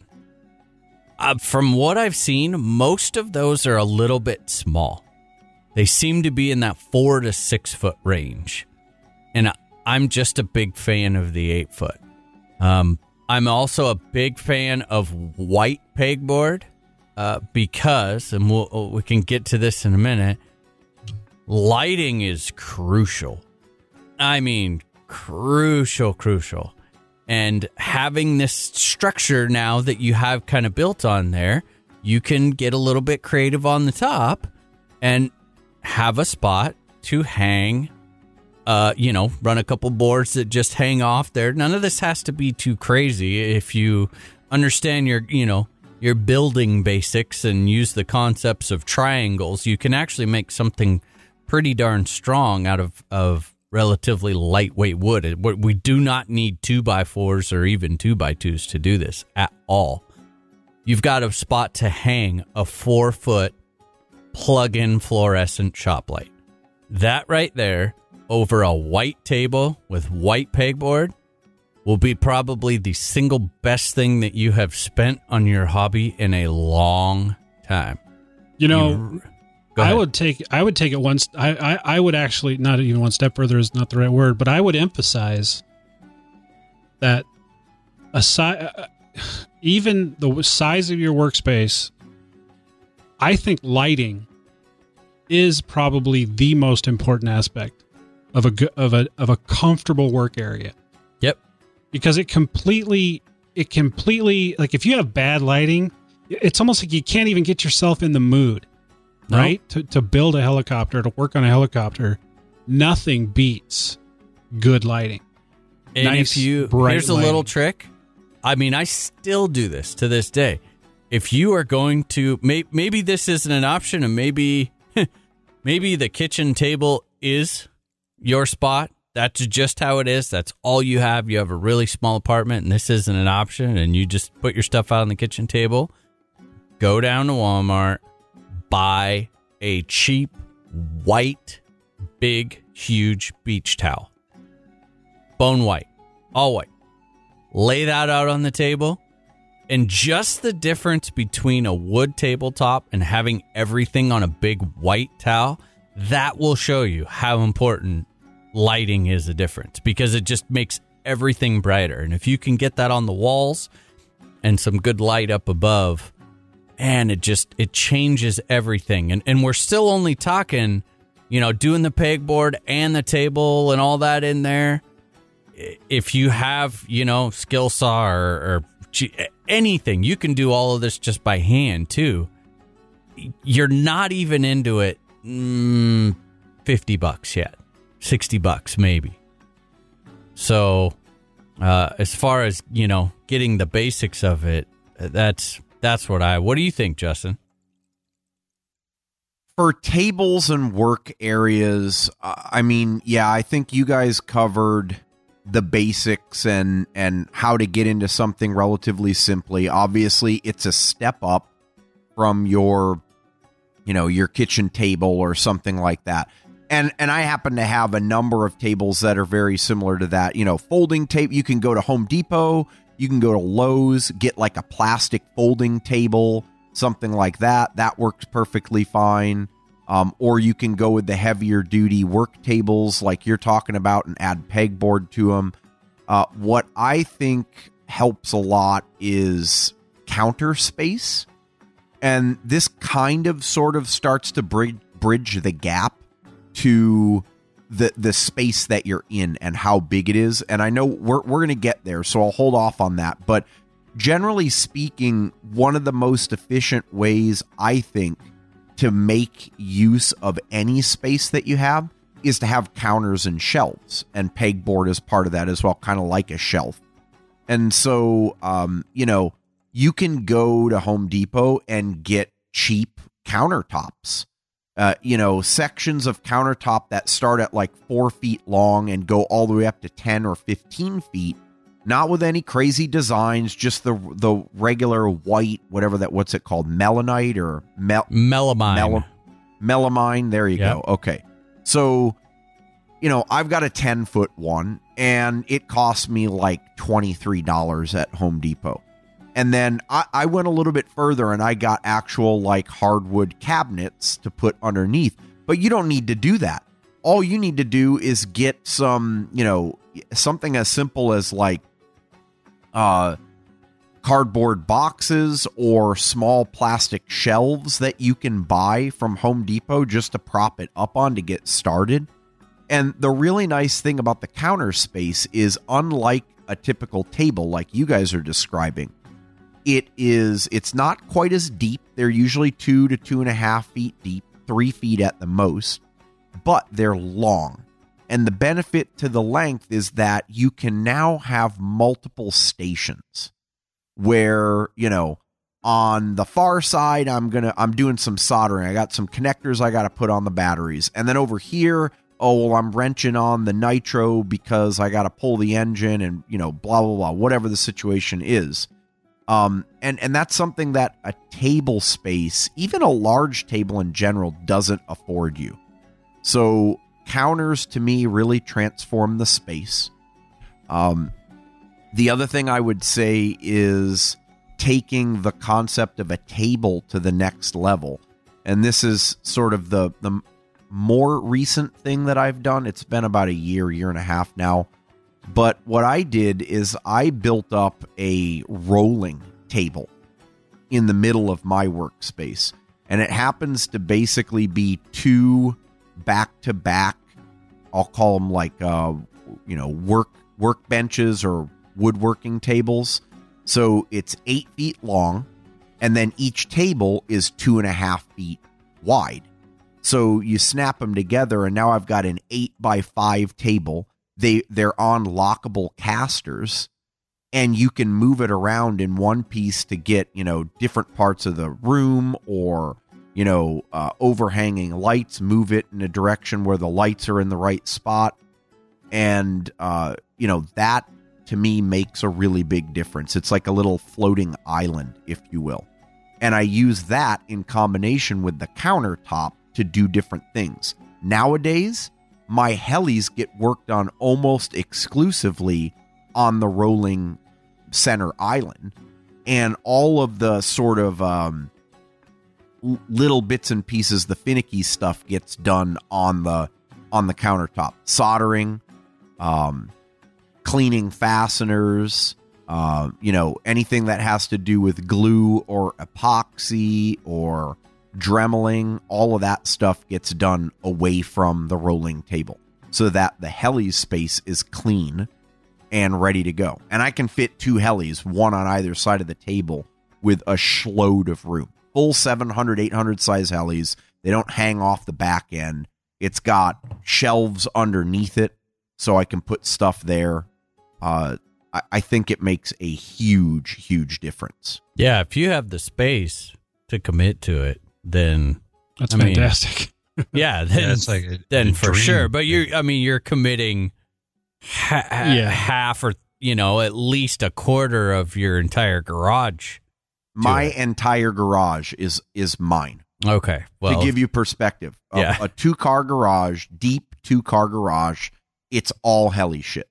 I don't know how important it is anymore because I noticed that I certainly don't use it. But back when I was doing Nitro, I found that I was using a hobby vice a lot. And if you are going to go down the plastic table route, that's one thing I don't like about them. And I don't know how, how many people are using Yes. using hobby vices these days. I use one and and I hate. I mean, that's one thing to keep in mind when you're putting your table together. Are you going to use a vice? And if you are, make sure you have a very solid surface. Yeah, that's the downfall. Like those those plastic tables, like you know, they're awesome because if let's say all of a sudden, you know, landlord bails or whatever and you got to move, this thing's going to be relatively easy. You can go and pull all the screws screws out from like your little pegboard back that you made and unscrew the top from the table, fold the table up and you're good to go. But you know, you sit up from your chair and whack your leg on the bottom of a plastic table and like everything is going to fly and move because they're just they're much lighter weight. And if you were going to build something on a plastic table like that, I would definitely encourage you to invest and get as sturdy and as strong a one as possible. But, you know, yeah, I would much rather have a wood one, but you know, we're we're kind of it just depends again, how permanent are you kind of going? Yeah, Sage, what I- about you? Well, my my build space for a long time was just a plastic table. Uh, we lived in a really small little place, and uh, I had like my heli area was literally like four feet by eight feet, and in the corner, I had crammed one of those plastic folding tables. And I mean, it was kind of a job to get in and out of there because it was crammed. It was crammed in there between some shelves, and so it was a very solid it was solid to work on, but it was also a pain in the neck because I wanted to use it, you know, whenever I'd want to take it to a fun play or something. We've since moved into a, a the, our new house, and I my shop is much better, and it has a standing workbench, which I I really prefer. Anyway, I stand all day at work. Uh, I work at a computer, but I have a standing desk. I just I'd much rather than do that than sit all day long. So a standing workspace at home is really good for me. Uh, I it's it's easy to work on. It's about three feet deep by five feet long. I can easily put a 700 on it. It's not a problem. I like fit too deep probably, but easy to work on one. Um, it'd be a pain in the neck if I didn't have a Soko because I wouldn't like to be swinging blades around on it. But oh, mm. good it- point. but at the same time, you know, Justin, yours your solution's great for that, but it's it's kind of almost it's ridiculous if you have a table or a bench that's deep enough to, to swing a 700 blades around on. I mean, it, it makes putting things against the back of that bench harder to get to. It's just not as it's not as usable. So I don't I don't uh, personally see that as like even a a a realistic goal. Yeah. At least Well, not see- for me. See that that's the thing. I mean, on the on the rolling island, I can absolutely swing an 800 around without hitting anything because I'm in Oh, the yeah. middle of the room, right? A- Yeah, and and that's really and the cool. deal is that I don't keep my tools on that table.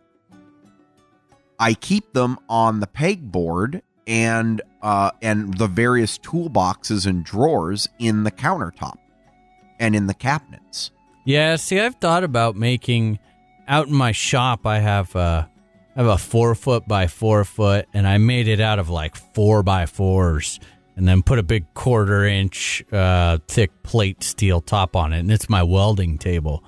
And I mean, the table itself weighs a couple hundred pounds, but and I thought about that, like you know, I should just do like a maybe a you know like a, a six foot long or something like that uh, you know rolling table. Because uh, i mean how cool would that be? Maybe you have the, a spare room right? You only have six feet of wall space but you could pull it out from the wall and then you know have put it in the middle of the room and then get all the way around the heli. The problem is like to make it structurally strong enough to where you don't have to worry about it tipping over, you need to get the wheels out far to the edge of the table to get it stable. But then with all of that structure, it's hard to sit at it with a chair and get your knees and legs under the table. Cuz like I can't you, you get what I'm saying? Like it's kind of hard to Yeah. have uh, Yeah. it's hard to have your cake and eat it too on that. Yeah, I mean, I, guess because it would be cool I mean, to it have bears like mentioning my my rolling table is a standing table, like you said, Sage. It's not. I mean, I actually have a chair that, uh, a rolling chair that is like three and a half feet tall, so I can actually Right. sit at it if I want. But it's at it's a lot more comfortable to do standing. And so what I'll do is I'll roll it into place and then I've got like the little foam pads that you put down that you know they kind of interlock like puzzle pieces. Yep, that way when you're standing for a long period of time, you're not standing on solid concrete in my case in the garage and it's a lot more comfortable. Yep, I've got those exact I mean, same Nick, things you in front of you've my seen bench. the rolling table Oh, I've yeah. got, right? Uh huh. Yep. Yeah, and it's. I mean, that is a. If you have the space, then I think Justin's got the right approach. Like if you have a more of a square area, ten by ten room or something like that, do shallower countertops or benches around the outside, and then get yourself a nice uh, island or something in the middle. I mean, that's the hmm, that's the ideal creme de la creme. I mean, like I can't do that in the trailer because it just doesn't work. We need to walk through there. It's not wide enough to do that. But if you have more of a square space, don't just stick like one four by eight table and it's all yours to play with for you know maybe you have a room where it's like i can do whatever the hell i want in here oh man oh heck yeah i mean i would definitely do some shallower counters all the way around and then make your island in the middle a little bit bigger and uh you know i think i dig that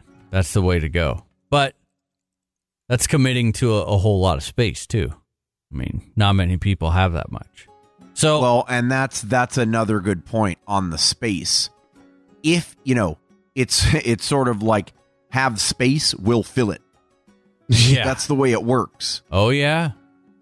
So you got to be careful there too, because if you you know you get get yourself moved into a space, you're like, yeah, I'll be fine with the corner of this room. Bullshit.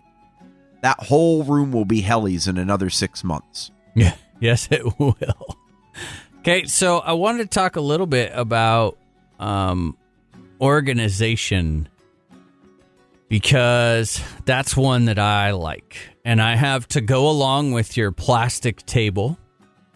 I will highly, highly recommend. You can pick them up Walmart, Target, all your regular big box stores or whatnot. They are about three or four drawers high. Uh, these little plastic Rubbermaid roll around, slide out, clear shelf unit thingies. You guys know what I'm talking about? Mm-hmm. Well, yeah, I know you guys know yep. what you're talking about. Um, I highly recommend them. I mean, highly recommend them. Why? Because again, if we're going for the temporary workspace, they're cheap. You can throw parts in there. You can see what's inside of them. Um, and they're really easy if you need to reorganize or move around. You know, they just roll around.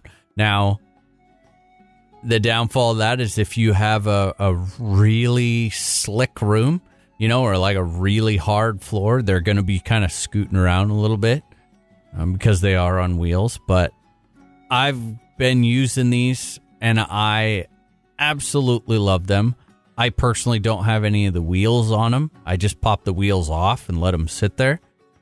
And what I like about this is then I will take the little clear small separator parts organizers and those just go inside these drawers.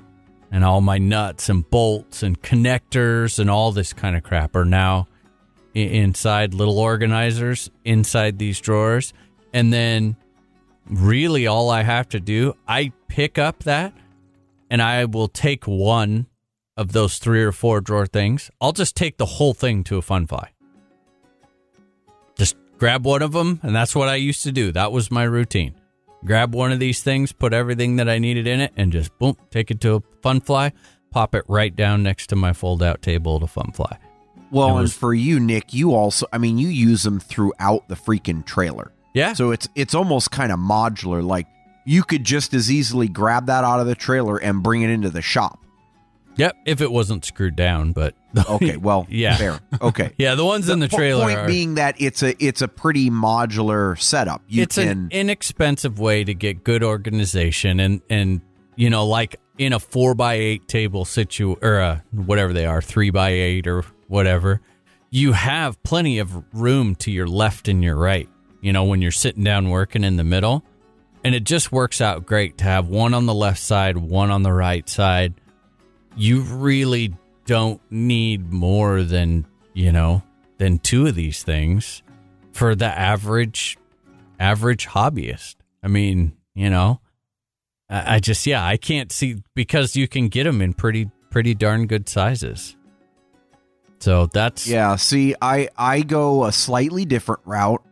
I um I buy, and I know you use similar stuff here, but I buy the individual plastic cases. They're kind of like shoebox size. That's what I have right? in the in the in the cabinet in the trailer. Okay. Yeah. Yeah. So I, I just have, you know, 20 or 30 of those. And then I went to Home Depot. Actually, I think it was Costco one day a couple of years ago and bought a bunch of those modular plastic shelf systems. Mm-hmm. It's like five shelves, it's like six feet tall, Uh, you know, they can hold like 100 pounds per shelf. And I basically lined the walls of the garage with them. And, you know, among other things, one or two of them are fully dedicated to just being filled up by these individual shoebox type things. And each shoebox has a label on it for whatever it is, you know, Goblin 700 parts, Goblin Speed, Diablo. I've even got a stickers shoebox because, yes, I'm that big of a sticker whore. Um, I've got a miscellaneous electronic wires shoebox. I've got, you know, motor winding stuff. And I mean, just all sorts of different stuff. But it's all nicely organized. You can see through it. So when you're really lazy, uh, and you also don't take organization to the next level within the shoebox, see, you know, you, you take a step back and look at it. The shoeboxes are all in the right place. They look organized. You look inside the shoebox and it looks like a damn bomb went off. Um, especially my SAB one. I can just pick it up, lift it over my head, and look to see if I have any of the thrust bearings that I need because they are inevitably laying on the bottom of that case. So it's it's really useful for that kind of stuff. And then for little tiny things like connectors or screws, I have like the the multi-compartment things kind of like for fishing lures like you were talking about, Nick. Yeah. Um, and then those can go inside a shoebox, multiples of them. And when I'm ready to go to the field of the fun fly, I just say, okay, well, what am I bringing? It's the Diablo and the NX7. Okay, grab those two shoe boxes, grab the miscellaneous hardware shoebox, done. That's what I would call stage two. I think stage one is like try and do everything in a in your eight foot table area if you're going to work out of that. You know, storage underneath to the sides and all that. But once you hit that point where it's like I need more room, I I did exactly what Justin is talking about uh, downstairs in my basement, and it was awesome. The big plastic shelf, the clear plastic shoebox size things, and you can pick those up at Walmart for like I want to say they're like a dollar fifty each for those oh, plastic Oh plastic yeah, they're shoeboxes, cheap as hell. and like, buy like twenty of them and just start stacking them up on that shelf. But y- yeah, you you have to to need that space. Tanner Sage, anything to add there? I do things a little bit different. I don't have a the same type of system for taking everything to fun flies quite as modularly as you guys do. Um, I have a big. It, it's kind of. I don't know if you've if you've been in any old machine shop or anything, uh, you've seen a, a cabinet just like this, but it's just drawers. It's probably uh, three and a half feet tall, and it's got three drawers across and like ten drawers down, and uh, it it all my hardware I buy generally in bulk or at least quantities of more than one, and they always come with a nice labeled bag or something. So all my hardware, uh, you know, I size wise gets put in different drawers, but you know, lengthwise, uh, I guess size like uh, diameter wise, M M two M three gets divided up that way, and lengths are divided up in the bag that they're in, clearly labeled. Uh, and all my tools go in one drawer. And when fun fly time comes around, I grab that drawer and I empty it into a like a kind of fabric pouch thing that I have, and and then all my charger and all my stuff goes into a small, you know, medium sized plastic tote, and everything goes in the car from there. But it's always kind of a hassle to unpack everything and stuff because I don't know. It's I, I could be more organized for when it comes to that kind of stuff, but w- when it comes to working inside the shop, it's it's really handy. Everything's right where it needs to be. See, that's the that's the thought process. It's like what's the goal? Is the goal to to create a working environment that is suitable for working on a helicopter in your house all the time or is it a goal to create some type of system that is very that kind of serves both purposes? Do you just go ahead and put all of your tools into uh like you did you like you used to do Nick with the uh, big box, right? The big fold out box that you just pack back and forth. It's like this this is everything I need for the most Mhm. part. Minus, you know, some other, you know, maybe your soldering iron or some other stuff that generally you wouldn't take to a fun fly, right? But do you you know, you make it so it's easy to get what you need for a fun fly in and out without making it a big hassle. And that's something that, you know, I haven't had to deal with for, for a long time. Obviously, you know, with the trailer that just that just that totally evaporates that that issue. But I just remember when I was working, you know, I did set up a place here in the house. It's like that was the worst part of working in the house. It was getting the items that I wanted when I went to the field and not having to re re unpack and pack and pack and you know reorganize every time.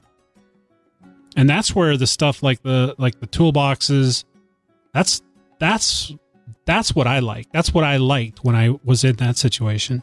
As far as having these these uh, Tupperware storage stuff, that works great for me now, but it didn't work great for me in the beginning because I wanted to be able to quickly grab and have not have to transfer contents, but just keep the contents in a portable storage unit. Yep. You know, Yeah, and you hit on a good point, Dan. And I think, I mean, there's more than one way to do it on that. I mean, between Nick and I, I swear we have tested every form of rolling portable tool storage box. Seriously. You choose a brand, and I'll tell you, one of us, if not both of us, have owned it. And I always go back to, and am very happy now with where I am, individual containers because it is more modular.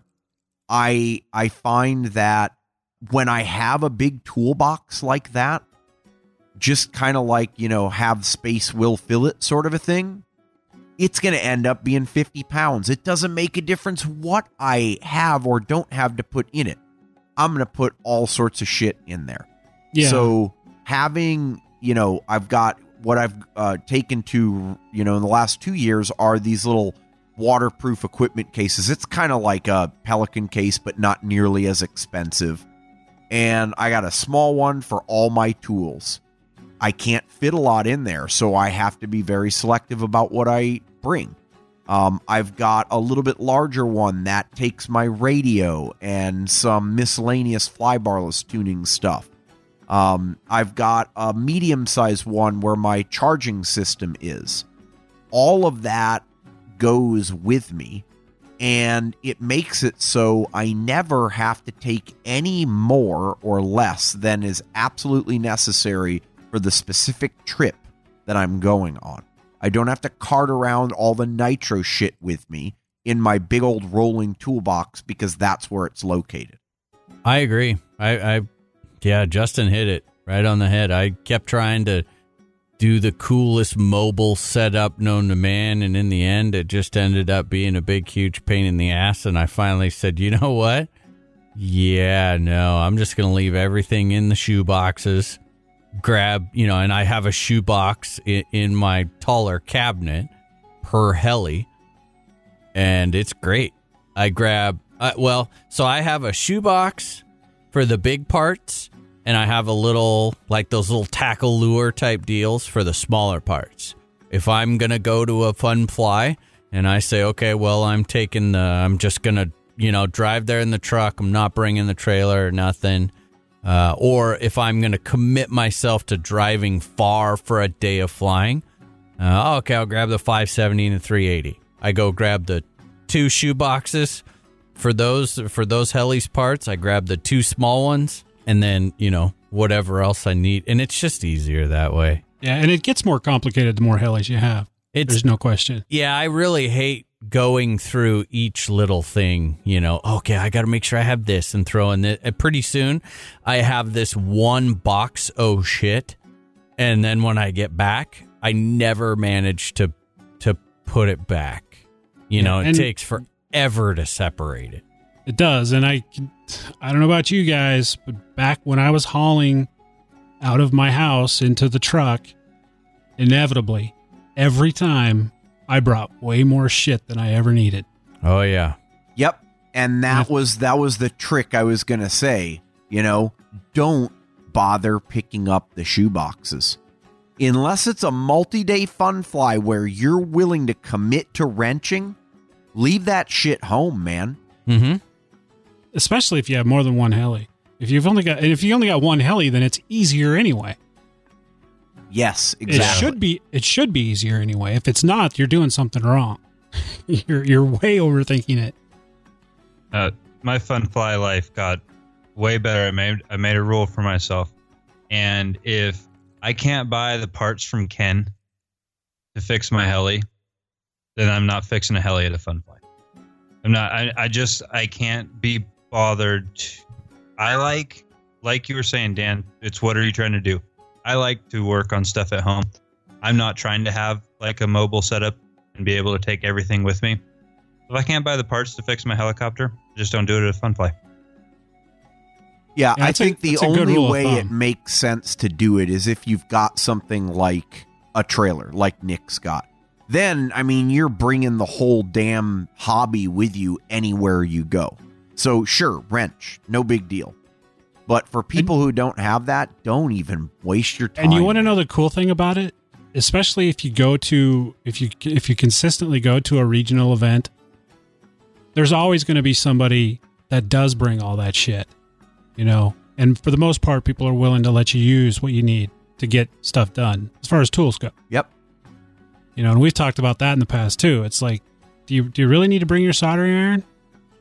Mm, unless you know you need to solder some batteries, I would say no. you know what I mean? That kind of stuff. Because if you need to use one, somebody's going to have something there that they'll let you borrow. Yeah. Yeah. Uh, it, it just you gotta. It's tough. You want to make sure you're like, oh, I got to make sure I have anything I could possibly need to maintain my weekend of flying. But at the same time, you can really put a lot of undue stress on yourself because then you're like, I don't know about you guys, but this I used to do this. Heading to a fun fly, and you're 50 miles out, and all you're doing the whole you're driving and you're going through a mental checklist and you're just trying to think of the shit you forgot. You know, and then pretty soon you're like, oh, sure enough, you Not always remember something you you forgot. Don't worry about it. Bring your helis, bring one or two of the main, maybe a set of blades. You know, the obvious stuff. Somebody's going to have what you need. Yep. Absolutely. Agreed. So what else we talk? What else do we uh, do we want to talk about about? Uh, I wanted setting to up and quickly. using- We got a listener question we got to get to here, but I want to talk about tools and, and not so much drivers. Yes, tools. Ah. Not so much about drivers, you know, hand tools, but I think there are a couple tools that are very worthwhile to get early on. You'll save yourself a lot of hassle. Uh, one that I would recommend, and this I guess kind of goes back to why I like that three by eight table, is that you don't really need all three feet deep of it or all eight feet long, but now you can start setting some of this stuff. Get yourself a nice power strip. I highly recommend the ones that are like four or five feet long from like Home Depot or Lowe's. With USB ports on them. Yeah, they have them with USB ports on them now. Because how often are you sitting there and you don't have your phone playing some music or something like that? And then what's really cool, here you've got your pegboard, right? Get yourself a couple of those, uh, the little screw hooks.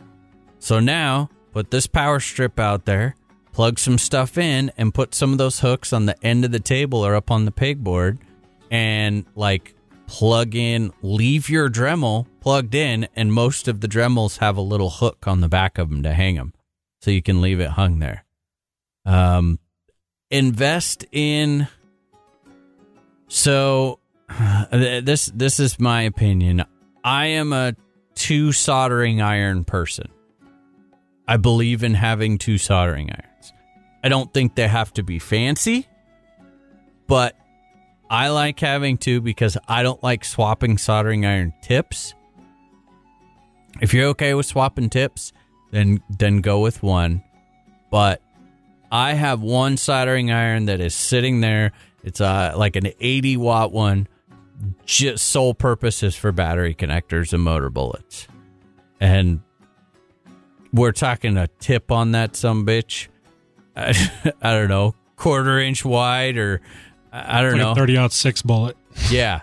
Big, big tip on there. If you are struggling getting connectors soldered and you're new, uh, this is uh, wattage is one thing, but you have to be able to transfer that heat to the bullet. And the best way that you can do that is with a big ass soldering iron tip.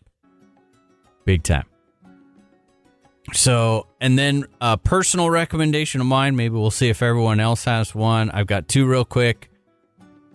Get yourself, go down to Lowe's or Home Depot. I have a Black and Decker one. It's a 7.2 volt. It's it's a little girly drill.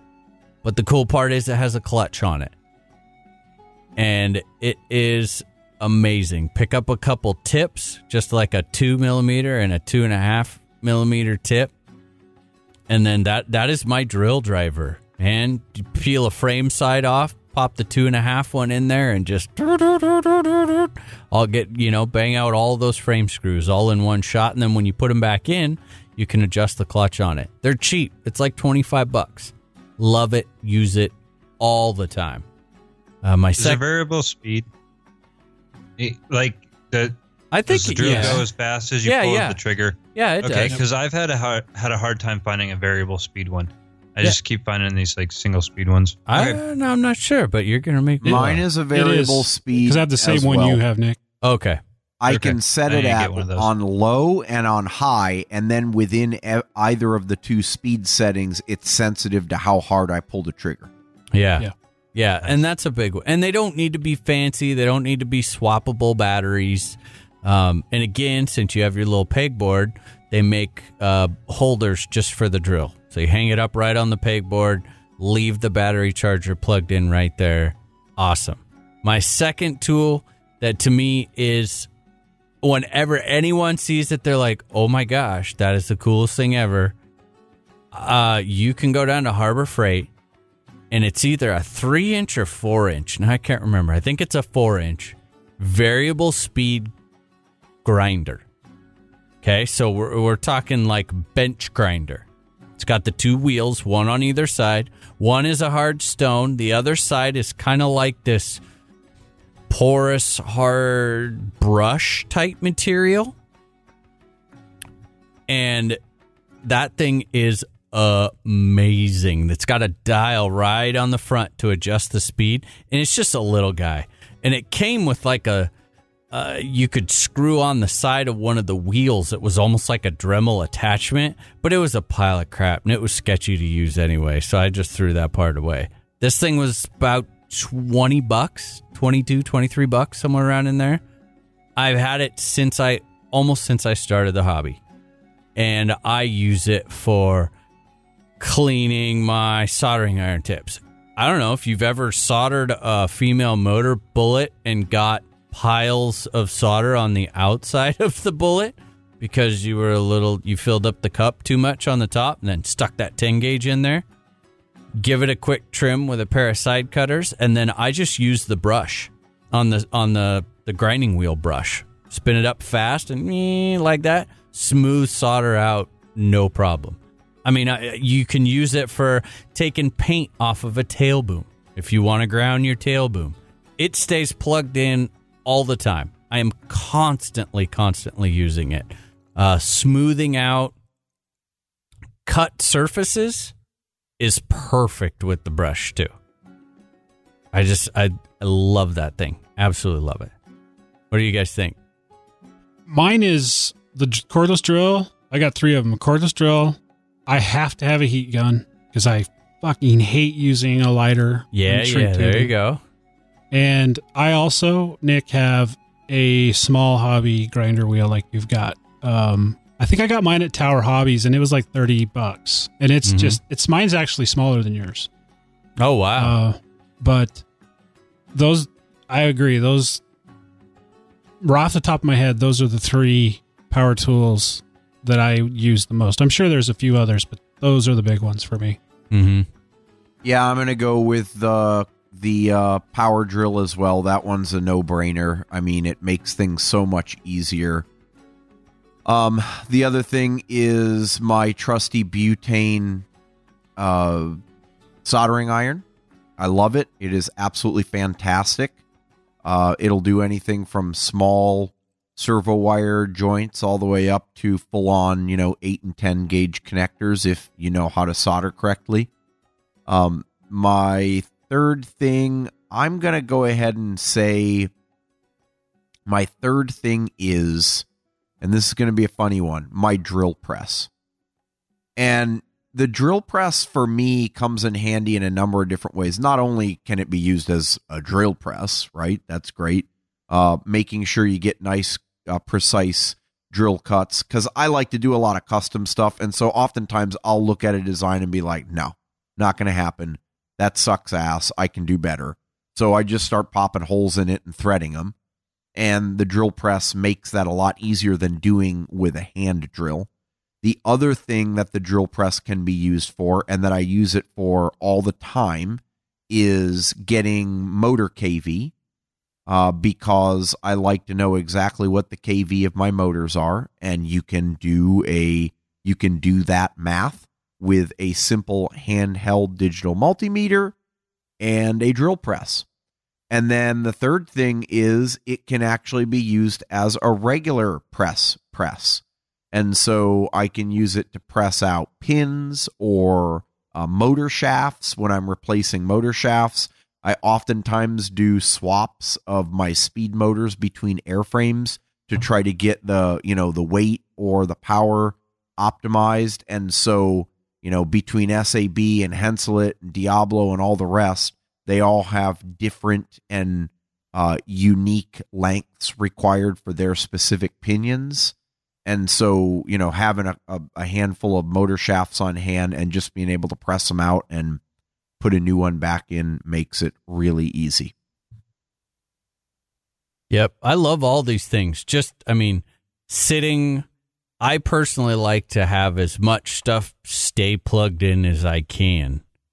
That's why I like those big long power strips with a whole bunch of stuff. And then I just, you know, I'll I'll make a little zip tie, even if I have to make a zip tie loop on the back of the tool, you know, and then right down the sides of the bench, I just put lots of little hooks, and everything has its own little hook to hang there, and and I just I feel like when you sit down at this workspace, it's it's nice, it's bright, you have that light, you can see everything and it's like, oh, I need to do some soldering, and you reach up and you turn your soldering iron on. That's hanging there ready to go. And then, oh, I need to do this, and everything's just right there. It for me, it just makes the whole experience so much better. My last little tip is do yourself a favor. Almost every hardware store, auto parts stores are really good about having these. They'll have some sort of you know one foot by two foot or something little nut and bolt organizer. Now they're open top no cover over the top. It's for like wild and, and they're usually kind of a rubberish or plastic material. Uh i know like some uh, craft stores will have them for like doing beads or something like that get yourself one of those and then just a little bit of double sided little four little pieces of double sided tape 3M on the back of it and stick it down over in the corner of your table. I love it. When I take stuff apart, being able to, you know, take all the frame screws off the side and put those in one little area, then pull all the skid, you know, skid bolts out and put those in the next little thing. It makes a it makes just working on helis a lot more efficient. But if you need to, um, if you need to get up and leave and then come back, or if maybe you tore that heli apart, but you're you, you know you're ordering parts or something like that, now you can set the heli off to the side, and you don't have all these screws all over the bench. It makes working on multiple helicopters a lot better.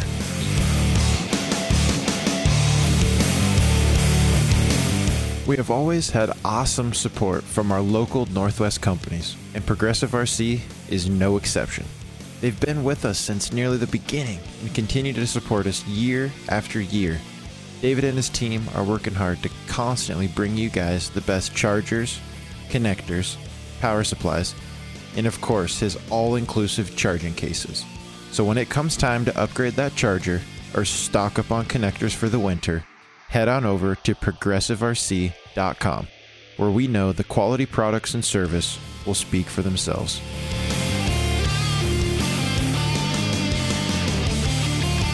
So we have a listener question. You got that ready to roll? I do. All righty, let's go ahead and uh, roll that bad boy, and we'll see uh, what kind of stuff we can make up at the end of it. Yeah, this listener question is from Chad Carlin. Here we go. All right, guys. First, I want to say thanks for everything you do with the show. I really look forward to listening to you every Monday morning. So, I have a few questions on servos.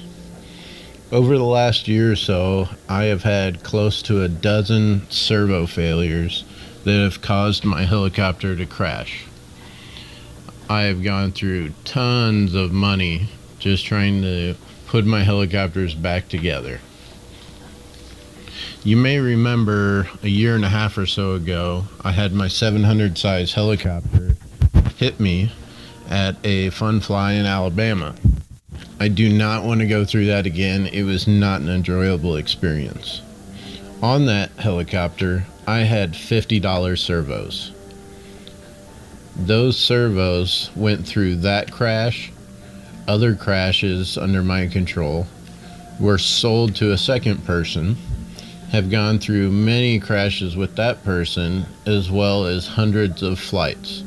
Those servos are still on the factory gear set and are functioning perfectly. So, why, if a $50 servo is able to go through all of that and is still working, but I've had many failures on servos that cost twice that or more, do I want to go out and spend 180 to $200 or more per servo? Is the value in that cost strictly from the QC or what are the other things that are causing that price to be so high? If it's in the QC, can I just check them when I get them? Are there certain things I need to go over? What do I look for? What should the solder look like? Should the wires be glued down to the board inside all of them? Is there enough lube on the gears and shafts? With nitro coming back, are there other things that we need to pay attention to with servos? Obviously, even the perfectly running engine is still going to cause some kind of vibration that we don't see in an electric helicopter. Could nitro be pointing out these issues? Maybe, you know, a, a weak solder joint without those vibes, it would never fail, even though it's weak. But a nitro could be pointing it out. How much of a difference do those rubber grommets for the mounts make? Should we verify that every servo we use on the nitro has the wires glued down inside it? What other things can we look for? I'm going to stop him right there. I think I kind of get an idea of what he's going at. He's getting pretty, definitely getting down to the nitpicky, huh? Yeah, I mean, there's well, a we, lot of we could we could do that- an entire show on this topic. Yeah, we could, and that's why I kind of stop it because I don't. I mean, to answer every last little one, he, here's my big red flag, and this one's like way red flag. I would be willing to bet that I probably put in a f- fair. I, I know Chad. I know he flies quite a bit, but uh, you know we all get our fair share of flights in as well. That many servo failures in my personal opinion, one of two things. You are doing something very severely wrong consistently, or they are not all servo failures and you think that they are. Which, for the record, that's probably my guess. I've flown all, I mean, I'm not going to say every brand. I have flown a lot of servos, man.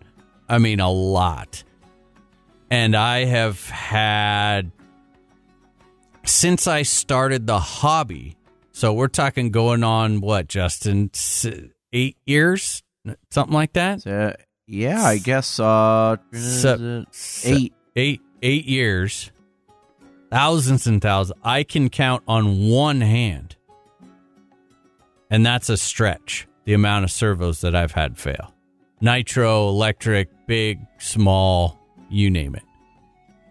I will throw my hat in the ring on this one as well. Um, same thing, one year less than you, seven years, and uh, I, I've I don't know that I've even ever had a servo outright fail.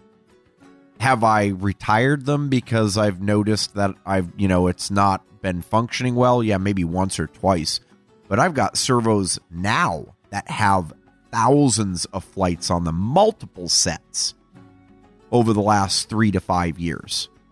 So, yeah, Chad, I mean, you got a lot of great questions, and we can certainly hit on those um, either now or, you know, in more detail on another episode. But bottom line is, man, if you've had that many failures, we got to dig into some more details here before we even start answering questions like should we put rubber grommets on a nitro or you know QC that sort of a thing there is something fundamentally wrong if you are running into that issue especially if and I and I don't know maybe you guys heard it I didn't hear this in the description especially if that is on multiple models Oh yeah, yeah. that's is. on electric that's on nitro is that is that what I'm hearing Yeah.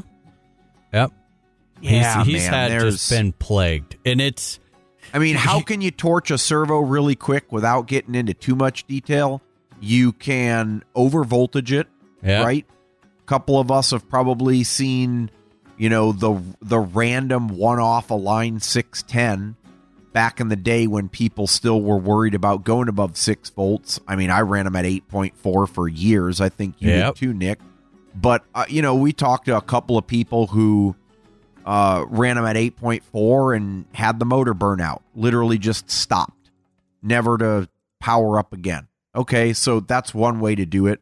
Typically, it's a pretty catastrophic failure, right? Happening in flight, you're going to lose control, all hell breaks loose. Uh, the other way you can do it is if you uh, damage the wires, which I think you touched on, Chad. Uh, and that gets back to assuming the quality of the solder joint and the strain relief, which is usually like the glue or adhesive, is good, then it can only happen if you are, you know, physically abusing the servo. Third, third main thing that could occur is damage to the internal circuit board. After all, this is a stepper motor style approach, right? It has a control system in it with feedback, and all that is a bunch of electronics on a little tiny circuit board. And that circuit board is stuck in the servo uh, at the base, dealing with all the heat and all the, the stresses and such on the case.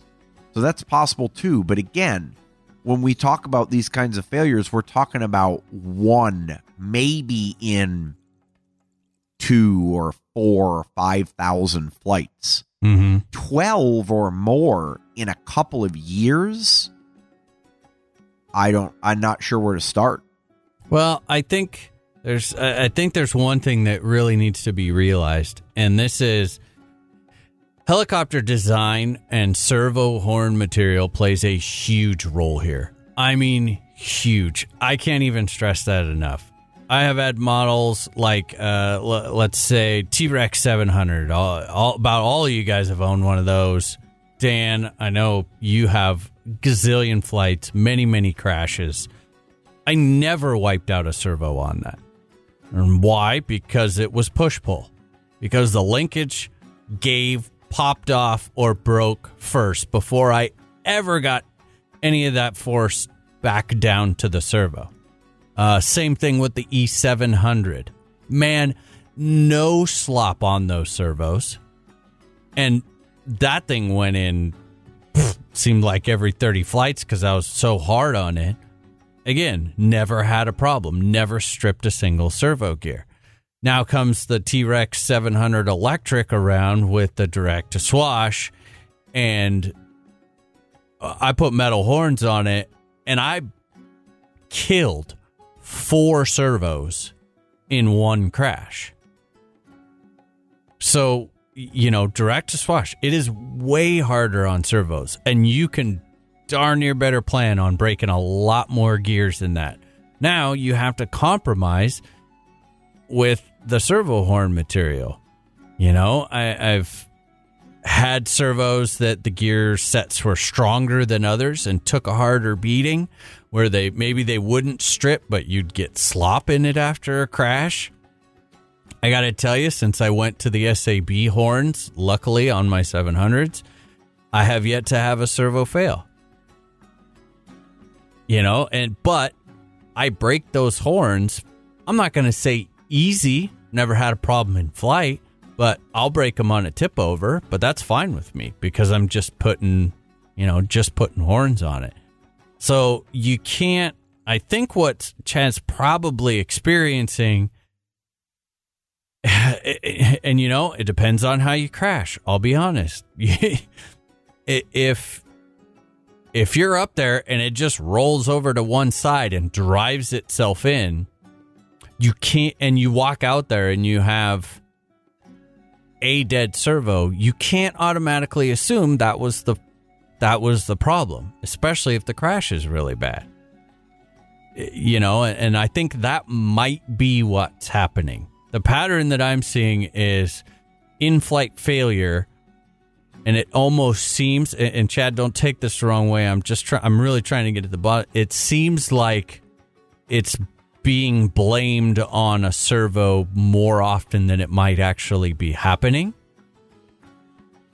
Does that seem fair? Well, un- unless he's got confirmation that after the crash, a servo is dead. But how do you not know that that's not from the crash? It's he- it's true. Well, and and again, I mean, uh, it's a fair point, Nick. But then I got to go back to what you were just saying, which is how many times have you crashed typical, not even high quality servos, and you don't destroy them?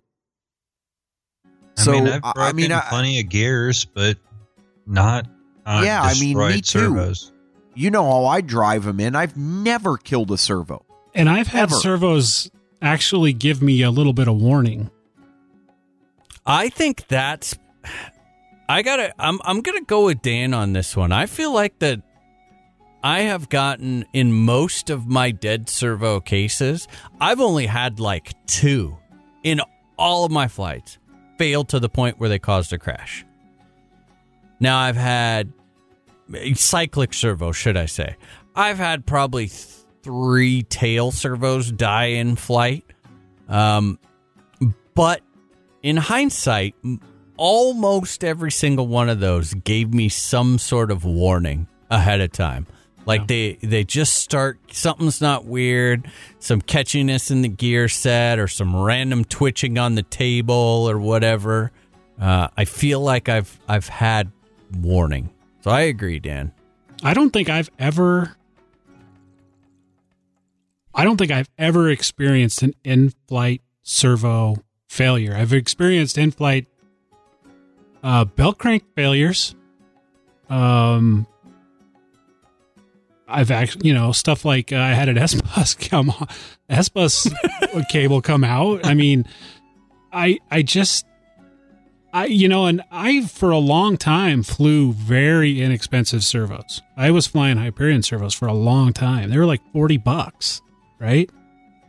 And, uh, you know, back to the, those uh, two Align 700s. Those were the, the Align 610s and the 620s at 7.4 volts. I mean, Yeah. cases and cases and cases of nitro fuel. Um, is it a again? We're just kind of stabbing at the dark at dark here. Don't don't take. But is there something in the building process? Maybe is there a chafing wire? That that kind of the chafing the wire thing really makes me wonder because I you know we we've joked and Chad can he can take this with a grain of salt. I know he's a good sport. This boy puts him in. I Yeah. mean, He he he flies a lot and he crashes equal equally a lot. And so that's kind of what makes me wonder is that is are there pinch points or chafing points uh, that are getting missed? Justin, the one that pops into my That- head was That happened to me on my NX7. You and Yeah. Jesse were there. and we caught it. Luckily, Yeah, just in time too. It, like just barely in time. Yeah. Now, that- in that case, it was not, there's nothing wrong with that servo. Once I figured out it was that I had chafed the, the power wire and it was grounding to the carbon fiber frame, I went in and put some shrink wrap on it and we're good to go. I, you know, flew perfectly fine afterwards. But yeah, Mhm. Yeah, so I, I kind of wonder, but let's let's go. Let's let's put that aside and let's see if we can't. Yeah, I'd like to get everyone's opinions on, you know, his direct question of do we think that, you know, how is cost uh, related to the reliability? I, I think in general, this is my opinion that there is a bit of a relationship to QC. Well, there's a very direct relationship between QC and reliability. The ones that have the better QC are going to be more reliable. They seem to last the longest. And unfortunately, they do seem to be generally the most expensive. Now, I know there's going to be people that I've got a, these set of $50 servos that'll last me for. Hey, I'm not saying that that doesn't happen. I'm just saying that I feel like you can go buy, you know, if you were to buy a hundred of brand X over here, buying a more reputable brand that uh, unfortunately seem to be on the higher price end of scale, you're going to get a higher percentage of servos that are good out of that. You're going to have the less random ones that die. That's kind of my opinion. Yeah. I I could go both ways. I don't believe that QC alone dictates reliability. I think design is a far larger aspect of that. I mean, you can have a amazing quality control system, but if you got a shitty design, it's not going to be reliable, plain and simple. It's not going to last, you know, that sort of a thing. Nowadays, honestly, my belief is that pretty much any of the servos out there are good enough for what we're doing. Um, it- you know, you pick a brand, it doesn't freaking make a difference. Futaba, MKS, JR, BK, uh, what else do we have here? Um, you know, even even the aligned servos, Savox, Xperts. Xperts, it doesn't make a difference. It all comes down to, you know, what color do you like better? What features do you like? All of them pretty much have the same features with the exception of a few.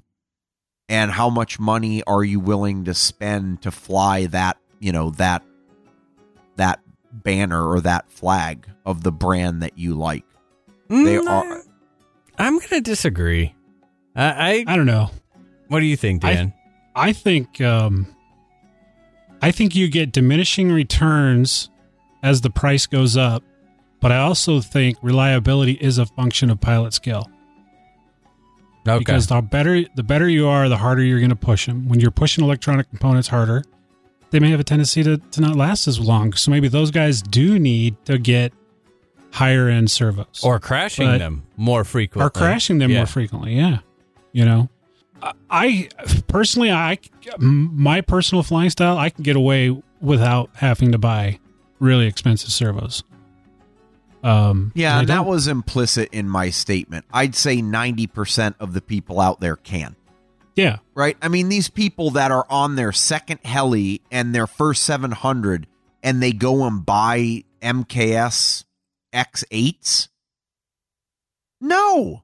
Why? Yeah, ridiculous. but, but why not? I mean, I got a but why set. They're at the freaking same- in the- sexy as hell. I did it because I could, Right, exactly, not because I needed them. Right.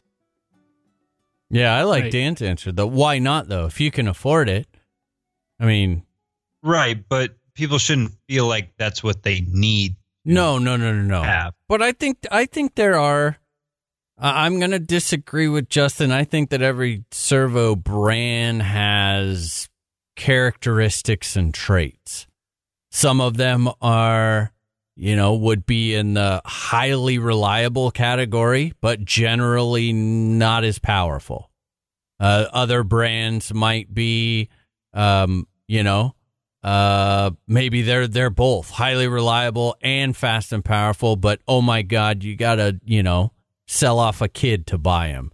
Then Wait there's minute, others that are crazy fast, crazy powerful. Uh, you know, uh, they're inexpensive, but they might have more reliability issues. Yeah, I mean nowadays, dude, I guarantee you we could go and look at any brand out there and find from low to high price a full range of torques and speeds. I, Yeah. I, I mean, I've looked at this recently because I've had people bug me about it. I really don't think there's a lot of difference. I, I mean, you know, eh, you're right. There are some that play better with some flybarless systems than others. I get that. I mean, there are some that uh, are ultra ultra fast or ultra ultra torquey. Um, that maybe one, you know, Futaba's got some fast shit, and MKS has got some really torquey stuff. And and if those are the applications that you're looking for, then certainly you're going to be predispositioned to purchasing one of those brands instead of the others. But I, I really do believe that for the typical heli pilot, you can choose whatever the hell you want and it doesn't make a difference. Yeah, I- As I long as it feel is torqued to the right level and it has the right torque and it's got the right speed for the model size you're flying. Now, would you take it apart? I mean, would do you ever take them apart, check them, do anything like that? Do I take them apart?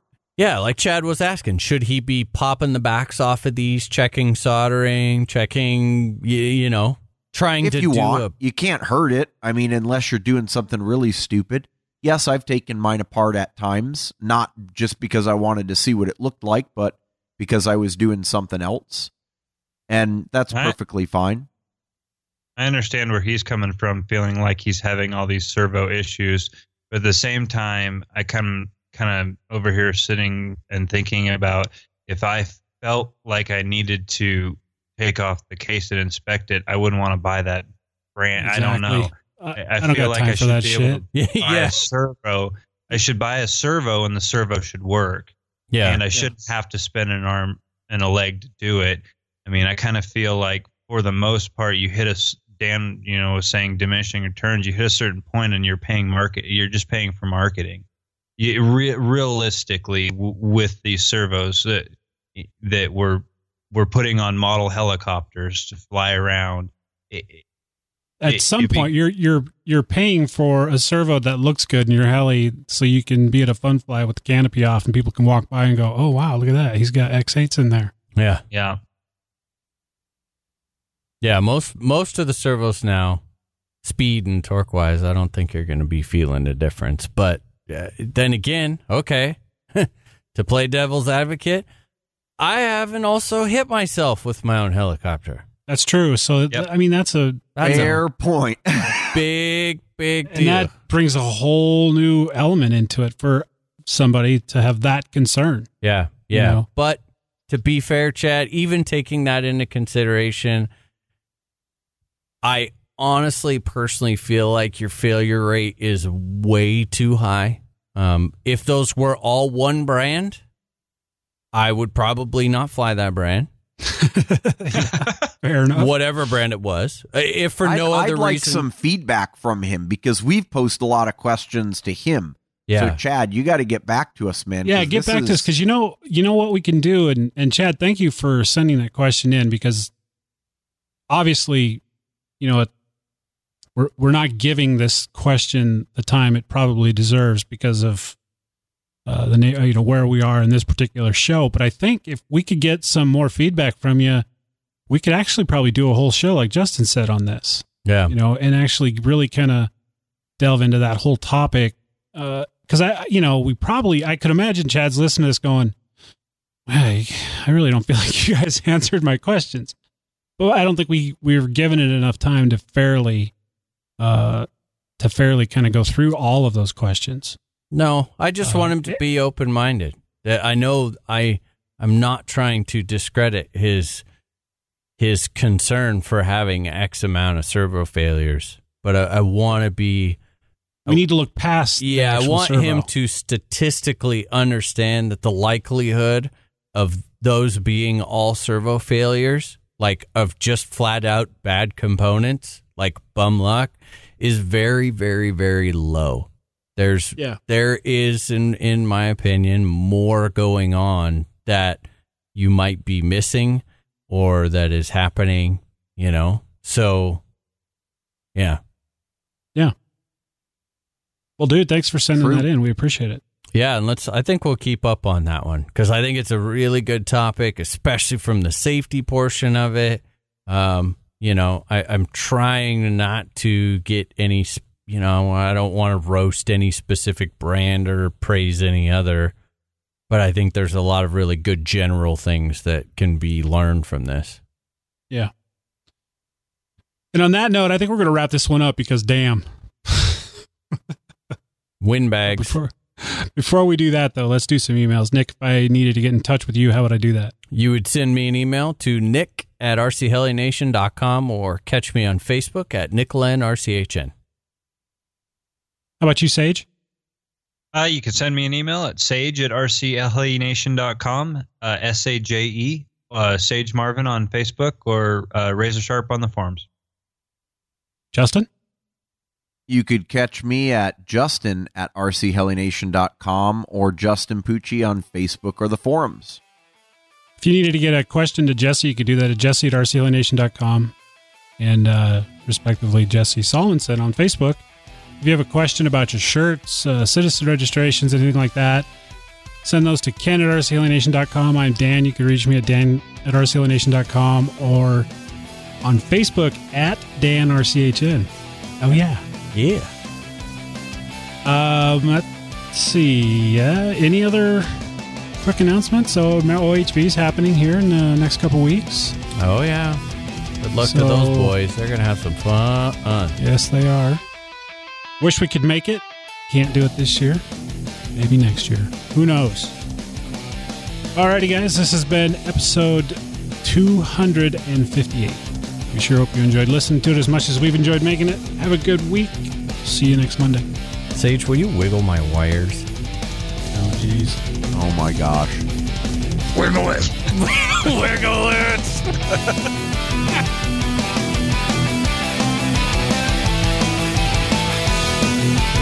This has been a production of RC Heli Nation LLC and is brought to you by BK Designs, Soco Heli Tools, Progressive RC, Revolectrix USA, Lower Heli, Superiosity, and MSH USA. If you have any comments, questions, or suggestions, please feel free to send us an email.